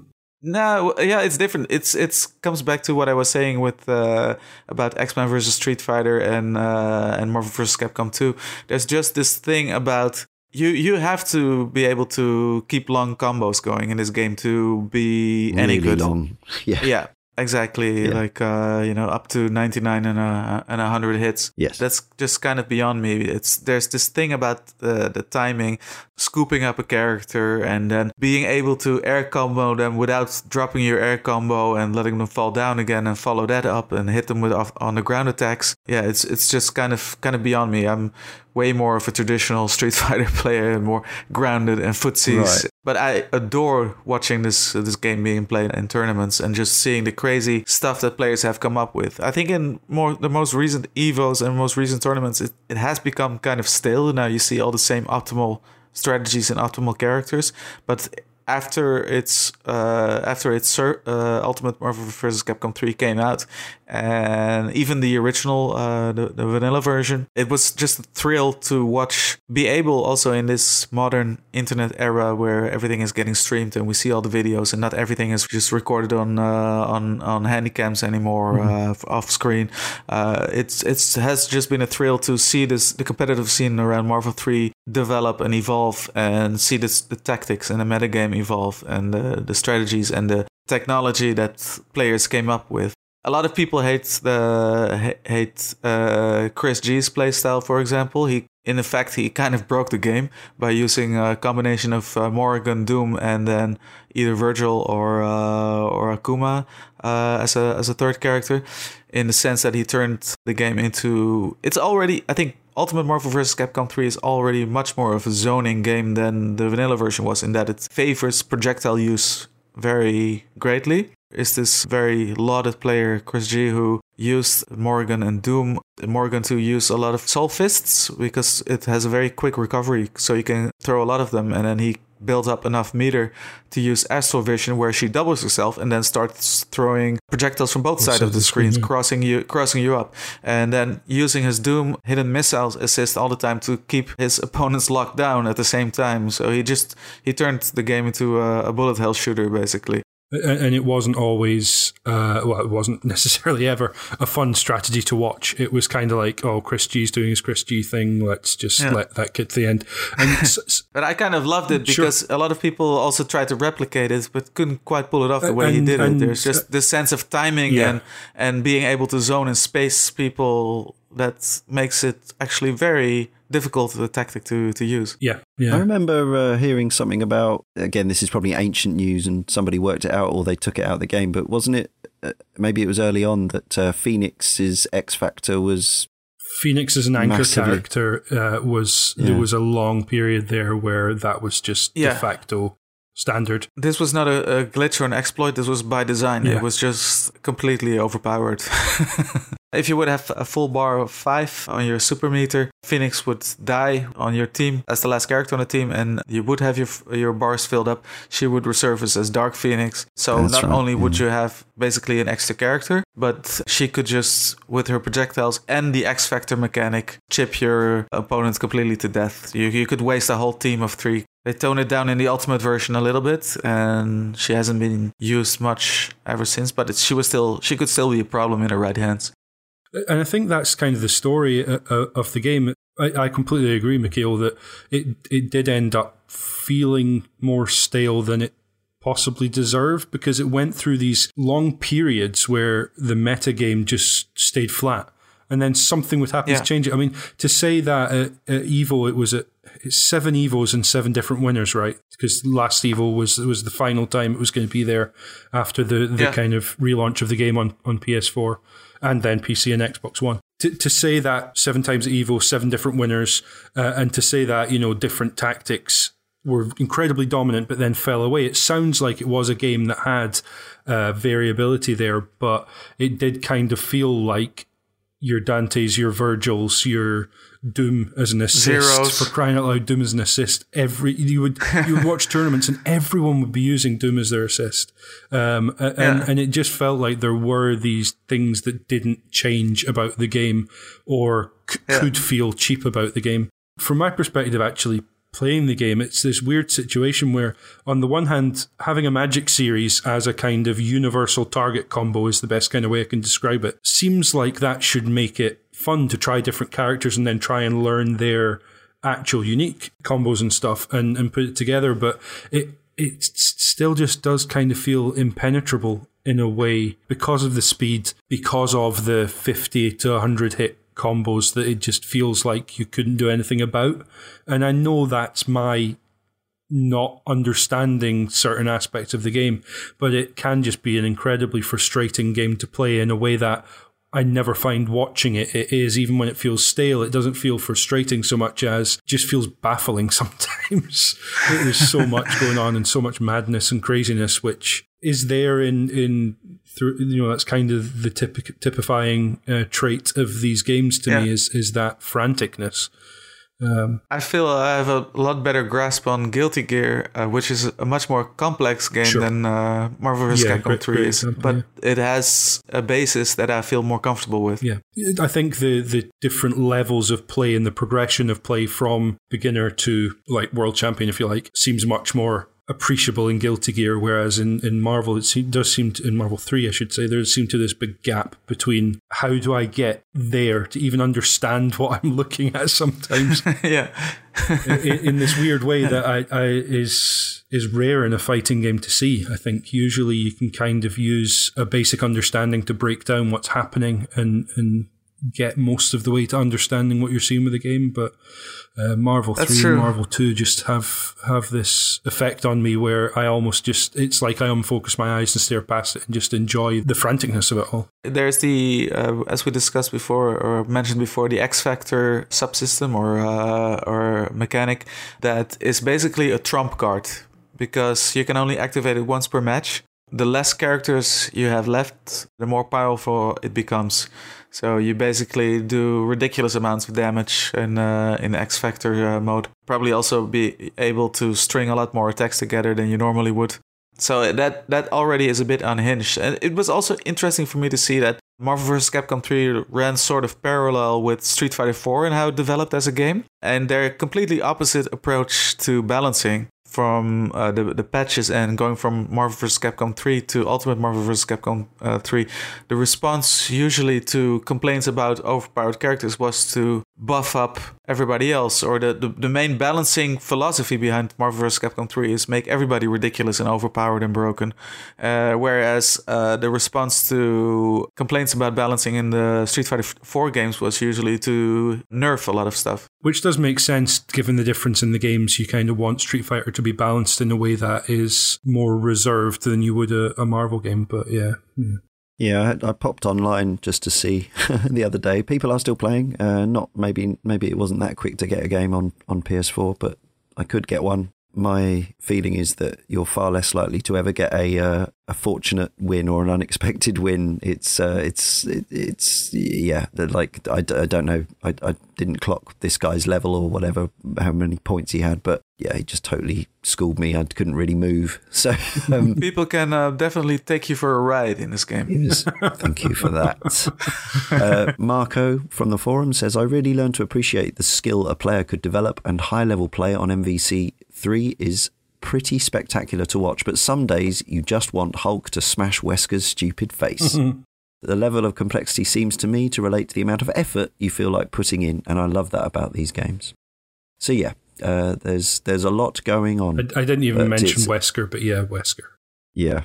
Yeah, but it doesn't have perhaps the same sort of uh, level of maybe I don't know what's the what's the word precision or I'm not sure. It's just it's it's a different it's a different discipline. It's it's, It's, a yeah, it's a different pace of game and a different style of play than most people would think when you said 2D fighter. Absolutely, yeah. Uh, so somewhere in the middle, uh, actually things were starting to slow down really at this point. So that was November 2011, Ultimate Marvel 3, and uh, and then in March 2012 we did get Street Fighter Cross Tekken. So this was by Dimps with Capcom. Uh, so this was based around the Street Fighter 4 engine for 360 and PS3. It was also ported to PC and uh, iOS and Vita. It had 38 characters plus another 12 DLC, although I think you got those out of the gate on Vita. there were another yeah. five PlayStation exclusive characters uh, on those versions. Uh, Sucker Punch did the Vita port, by the way. Fittingly, Cole from Infamous being one of the PlayStation exclusive characters.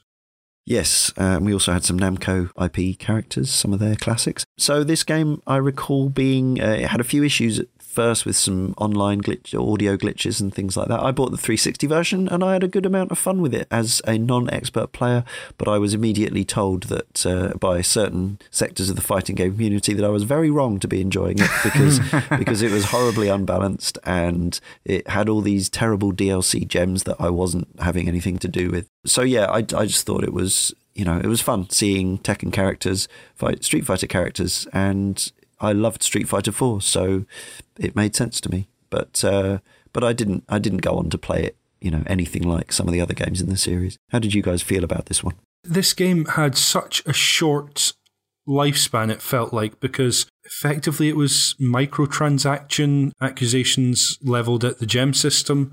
Um, Yeah. And the notion that uh, not all, I don't think, but some of the DLC characters were on the disc, and this was right in the midst of on disc DLC being a big issue. Uh, which, true. however much you can rationalize that it's a matter of resources and value being determined in the making of the game, and it doesn't really matter whether they made it whilst they were making the rest or not. It it was an incredibly emotional issue, and it's not one that we're going to be able to thrash out and talk about now. And it's a moot point because Still sticks in people's craw. it, it absolutely does, and and you can see why people would be upset that they're paying for something, but they have to then re- essentially repay, is the way they see it, to unlock it on the disc. And and it just kind of uh, and the the imbalance at the beginning kind of was a perfect storm to just mean this game went nowhere. It felt like, and yet in years since, and in the lead up to Marvel vs. Capcom Infinite. I heard more and more people talking fondly about Street Fighter Cross oh, Tekken really? Interesting. Okay. espe- i- i- in in around the kind of uh, fighting game community, uh, in terms of not necessarily the game as it was, but the game as maybe it could have been, and, and the intent behind some of the stuff that was being done there. Absolutely, I, I started hearing a lot more positivity than when it initially came out. When it initially came out, I think people called it Street Fighter Cross Timeout because you see a lot of matches where the timer would just run out and people uh, pacing pacing back and forth. I think milk milk toast combos, uh, like uh, universal chain combos, also made it a bit uninteresting. It had some dead Right. weight mechanics like uh, Pandora, in which you sacrifice one of your two characters because it goes by a Tekken Tag Tournament style uh, system you sacrifice one of your two characters to become more powerful, but that was almost never really worth the trade, so people did end up not using it at all. A lot of the complaints were actually addressed in the 2013 version, the 2013 free patch that came with it, Yeah. including a lot of the visual stuff and a lot of the uh, stuff that uh, irked people about it. Uh, for example, like the big zoom ins when once you do a once you did a tag in or tag out punch, uh, and a, a lot of the uh, the uh, the things that took the pacing out of the game. But I think it was it was at that point too late because people had moved on already. and and they still had MVC three was was still popular at that point. So if you were looking for Yeah. a versus fighter a team based fighter, then you would play that. Yeah, Street Fighter 4 kept on getting iterations. Sure, yeah, I have my own misgivings about this game as well, but what I personally really found interesting about it, I was already intrigued from the announcement. How would Street Fighter ever match with Tekken? Uh, but uh, what I personally find very interesting about this game is how they made the Tekken characters in the game fit within the Street Fighter mold, in the 2D fighting game mold, and still make them feel different and unique. So when you pick a Tekken character in this game, it's not going to play like any 2D Capcom fighting game character that ever came before it. Right, they have a lot of like a lot more uh, special moves that link into each other to form sort of the longer 10 hit Tekken combos, for example. The characters feel quite unique for in a 2D fighting game, and I think that's really interesting and fun to toy around with and to, to play with. I'm not holding my breath for Samurai Shodown versus Soul Calibur to ever happen, sadly. Before we conclude, this game is way too new for us to properly cover by our own policies and really by any measure, I would suggest, Yeah. uh, because Especially, it's uh, in a bit of an game, interesting state. But it, I think it's worth just a few words. I think only one of us has played it as well. September 2017, less than two months ago at the time of recording, Marvel vs. Capcom Infinite came out for PC, PS4, and Xbox One. Again, no arcade version, is that right at this point? uh, yeah, no, this was straight to home Yep. consoles. Yeah, yeah. Same again. Uh, 30 characters f- out of the gate, but obviously, the way this model is now, there will be more, but uh, they're announcing them, you know, bit at one at a time, and then you pay for them, or you paid for your season yeah. pass, We, that we kind know of the thing. first six. I think Yeah. by leak because it's Capcom, so uh, inevitably it's leaked. Um, and and three three are already Yeah. out. So No, the, this game came out to fairly tepid reviews. Not not criminally poor, but not great either. Certainly, probably the lowest like review average score percentages of any game of the games that we've talked about, apart from Yeah. maybe like the Fighting Jam or or, or you know CV, Yeah, SVC sure. Chaos Yeah, stuff like that. It's immediately been discounted heavily. uh, in stores, particularly. There were qualms about the character art before it was released. Some of that's been addressed, some of it more being addressed. I don't know what the feeling is, the fighting game community. I don't know what your feeling is as somebody who paid for it. Mm-hmm. So, yeah, just in brief, because it is new and we don't do new. much like Street Fighter Five, and much like Street Fighter Cross Tekken, as it as it actually transpires, Capcom seem to be struggling to implement what most people seem to agree are quite good ideas in a way that makes it palatable to most people after the fact agree are good ideas in ways that that are palatable to its audience. Uh, and that that's kind of a very general way of, of just saying that, yeah, there was a lot of excitement this time last year. Rumors started uh, across the fighting game community of there's going to be a Marvel announced. And in December, sure enough, there was uh, at the PlayStation experience and a lot of excitement. And then you hear X Men characters maybe not going to be in the game at all. Licensing issues are back. The fact that it's called Infinite rather than four rather than is four, possibly yeah. significant. Uh, yeah, ties into the the cinematic universe primarily, or Marvel Cinematic Universe, I should say. Um, and then yeah, it's going to be two on two. That again, as a headline, is going to upset a lot of people because they think of MVC2 and MVC3 as Marvel. You know, that's what Marvel should be. Yeah, that's been nearly 20 years now since two. It kind of feels like those two games have now typified, you know, it's, it has been a generation since since we had a two on two fighter with a Marvel versus Capcom name. So of humans, not of consoles. So yeah, it it just felt like, and the art style, uh, and and the fact that they would put out that art style at E3 in a on a Sony stage, they would put characters like Morrigan, Chun Li, and inevitably it was more the Capcom characters than the Marvel ones, which again led people to think, oh, well, yeah, they'll put the effort in for the Marvel characters, but the, the Capcom ones they don't see as important, which I don't think is true. Capcom obviously value their characters, or at least to me it seems patent that, that they would. Uh, but yeah, it just seemed like one thing after another, and and then there was this whole thing uh, to do with people in the fighting game community who are uh, you know top tier Marvel versus Capcom 3 players who were going and playing it and saying, no, no, trust us, it's good, were then being, oh no, they're, you know, it was being, being discredited as they were shilling for Capcom, essentially. It's just been a mess frankly. I don't think there's yeah. any, any, way to say it's not. The fact that you and Mikhail and Carl are, are not sure about buying this game, and I haven't and, bought and it. Proved, that was exactly the point and, I was going to make. Been proved bought... right because the prices come down, and by the way, crashing. Yeah. Why not wait until the DLC characters or more of them are out? Although I think probably they'll do what they did with Street Fighter Five, which is they'll never bundle anything together to split no. your your player base. And and yet I played it and I'm I'm enjoying it. You know, two versus two with a gem. I think there is still a lot of depth there. You are still creating a team. You are still working out how you want to play. Um, sure. But there is playing through the story.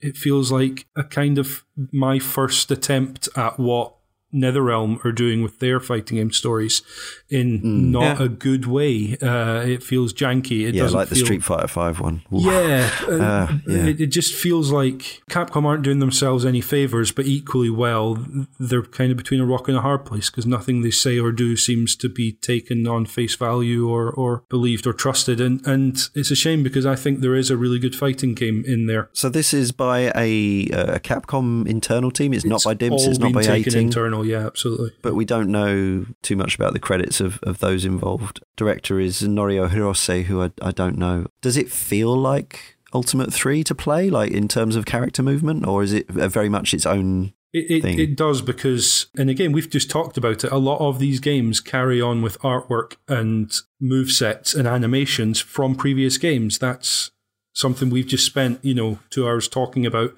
happening from one game to the next through this series.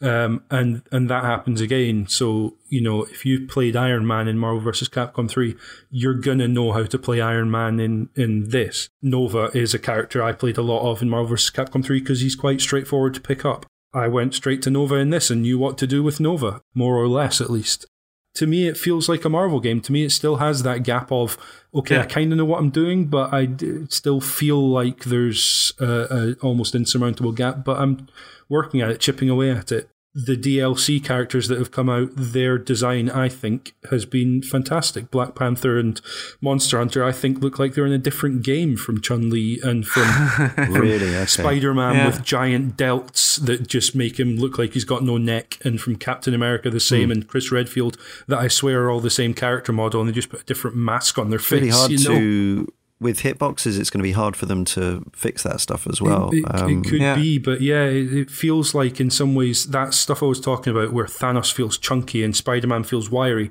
it, it's still kind of there, but characters that shouldn't look alike look more alike than they ought. The joke about, you know, Chris Redfield in Resident Evil 5 particularly just looked like Yes. this muscle bound oh, yeah. just ridiculous human being. Tree in, trunk in the arms, way yeah. that you know, Street Fighter Five, there's certainly an exaggeration and a, and a uh, almost grotesquerie in terms of the physiology of the characters. Not not in a bad way, just in you know, it's clearly. tends to be more in the supporting promotional art and concept art where the muscles are really insane. Yeah, yeah, and there's that kind of aspect to this where it's like they they almost look like they were going for some kind of art style, but it's across characters that shouldn't look alike. In some ways, you know, it's bizarre, and, and I'm sure there were there were budget restrictions and time restrictions, and I'm sure the team are doing the best they can.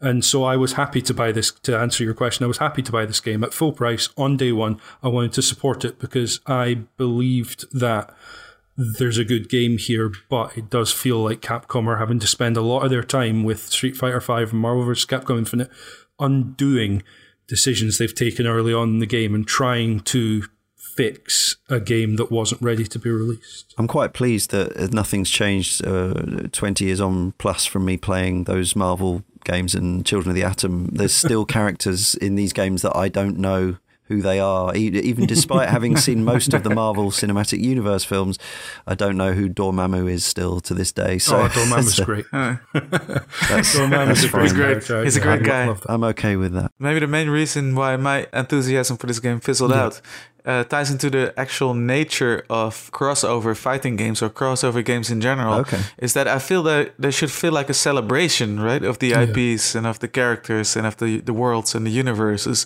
From everything that I've seen, and I believe James immediately when he says, and so many other people have said the same, that it, there's a great fighting game inside there. Yeah. But from what I've seen, it almost feels constrained more by the licenses than liberated by them. Right. It feels like a compromised product in so many ways. And you want a crossover fighter to be exuberant and celebratory and an assault on the senses and just overall joyous. And I'm Yeah. not getting that from Marvel vs. Capcom Infinite. I'll probably get the game at some point. I hope that they'll update it enough and maybe uh, re-release it or release it in a package where it becomes attractive for me personally to make the purchase. It's a far cry from my day one buy of uh, Marvel Yeah. vs. Capcom 3. Yeah. Same here. Okay. Three word reviews, just the three of them. No more Spiros says bring back Cable. The King Rocker says Norimaro's Miracle Treasure. Kazimot says more than mashing. For some of us. So right. uh, for some of us. We try. We all try. So, very brief summary. I guess uh, we all know, uh, every listener knows that we like these games by and large. And there's, uh, as with all these series that we cover, there's uh, peaks and troughs.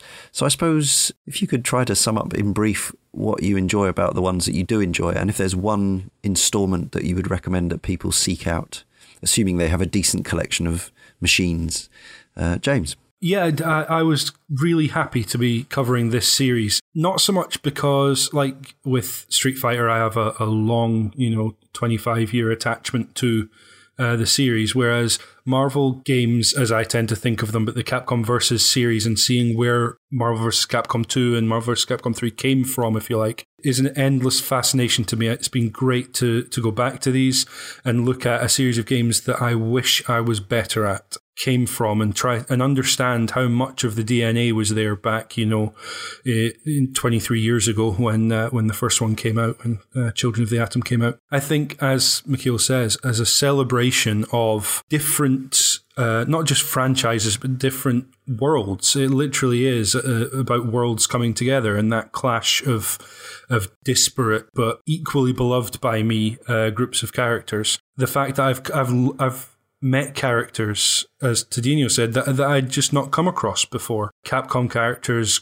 comic book characters that I hadn't encountered through these games. The hushed whispers when you're around and involved in and following any fighting game community around games like CVS2 and uh, MVC2 and, and MVC3 even. It's clear why there's love for these games. You know, even as, as poor as I am at them, I have love for these games.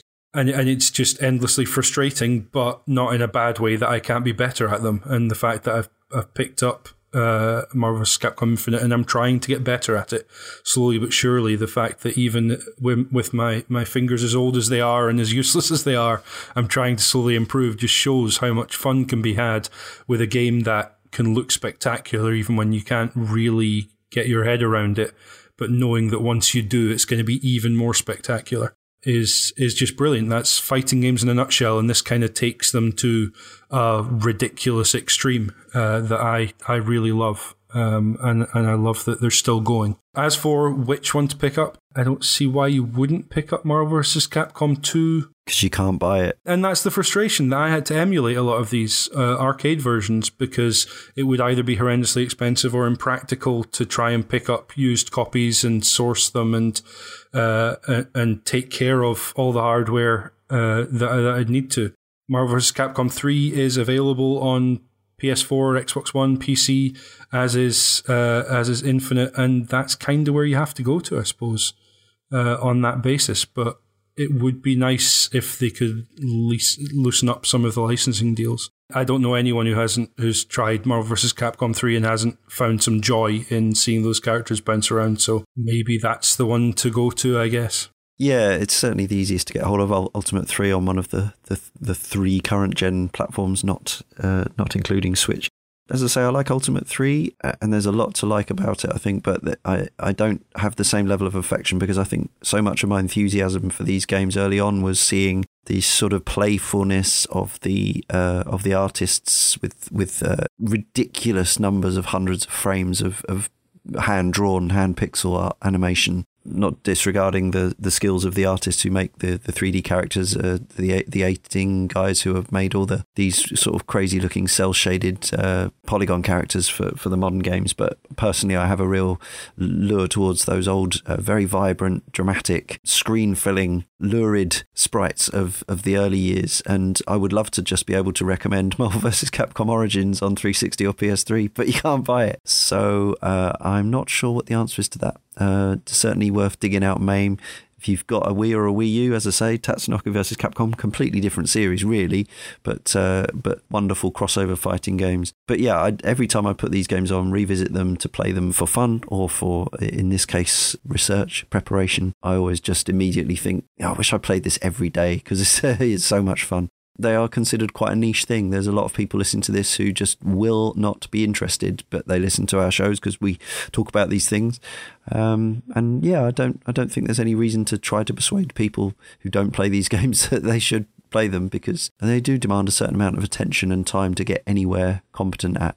But having said that, I suppose you could play C versus uh, Capcom versus SNK2 easy operation mode and uh, and just and just spam away and see if you get anything out of it. Interesting that you said that about the niche aspect of it because I remember going into a British uh, gaming store one time and looking for a copy of Ultimate Marvel vs. Capcom 3 and the store clerk told me, "No, that's a very niche game. Yeah. We we don't have that here." And I was looking at a whole pile of unsold BlazBlue uh, discs laying there. That's probably why they didn't get enough Ultimate Marvel. Uh, I was just saying to the guy, like, "Are you serious? Niche. Everybody knows Marvel, right? Everybody loves Marvel." It's taken me a while to kind of even get my head around this idea that because to me these games are what video games are all about but to a lot of people they are retro or they're too hardcore or whatever so yeah it's it's interesting but um I yeah, I think they're a fantastic part of the the whole experience of gaming. Going over this whole list of games that we uh, sped through, and we could probably have spent a lot more time talking about a lot of these of titles individually. Easily. If it comes down to it, I probably enjoy the first batch batch of the Marvel vs. Capcom uh, style games, the Versus series games on the CPS2 hardware the most because I actually feel more competent at playing them because they're a little bit more grounded, feel a little bit more like Street Fighter Alpha or Dark Darkstalkers, yes. be it albeit uh, with crazier attacks and higher jumps and uh, all that sort of stuff. And it's fair because you and I are, you know, middle aged, and that's yeah, where we started. There's, We're oldie moldies. Yeah, so exactly. What can there you you do? go. yeah, and um, and I also have an undying love love for uh, Capcom versus SNK 2, just as a culmination of 2D fighting game design and uh, and mechanics. It's almost it's almost a study project. The game is uh, just to see all these mechanics of the best fighters of uh, Capcom and SNK combined in one title. I sold the game off because I had nobody to play it with back in the days. I've regretted it deeply and bought it back uh, uh, afterwards again. We've all been there. Uh, yeah, so yeah, it's it, and and uh, the music also again this weirdly inappropriate music, the the true love making and uh, and and the, the the disco rap of the the New York stage is just like they're forever wormed uh, in inside my ears, deeply nested in there. The other games are fantastic too. I mean, there there are a couple of black sheeps in the games uh, list of games we discussed, like uh, SNK versus uh, Capcom Chaos, Street Fighter Cross Tekken.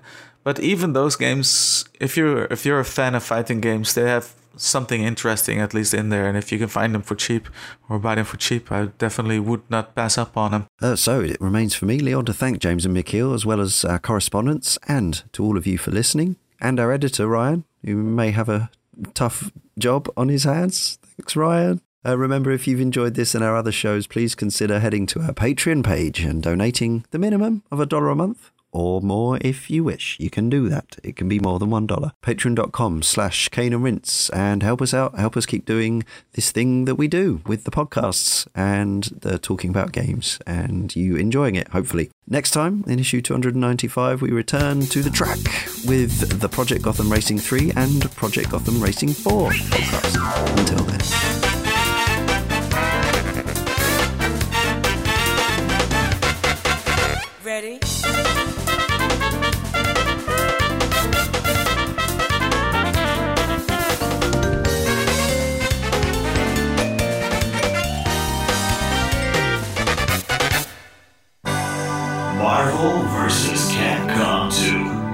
New Age of Heroes.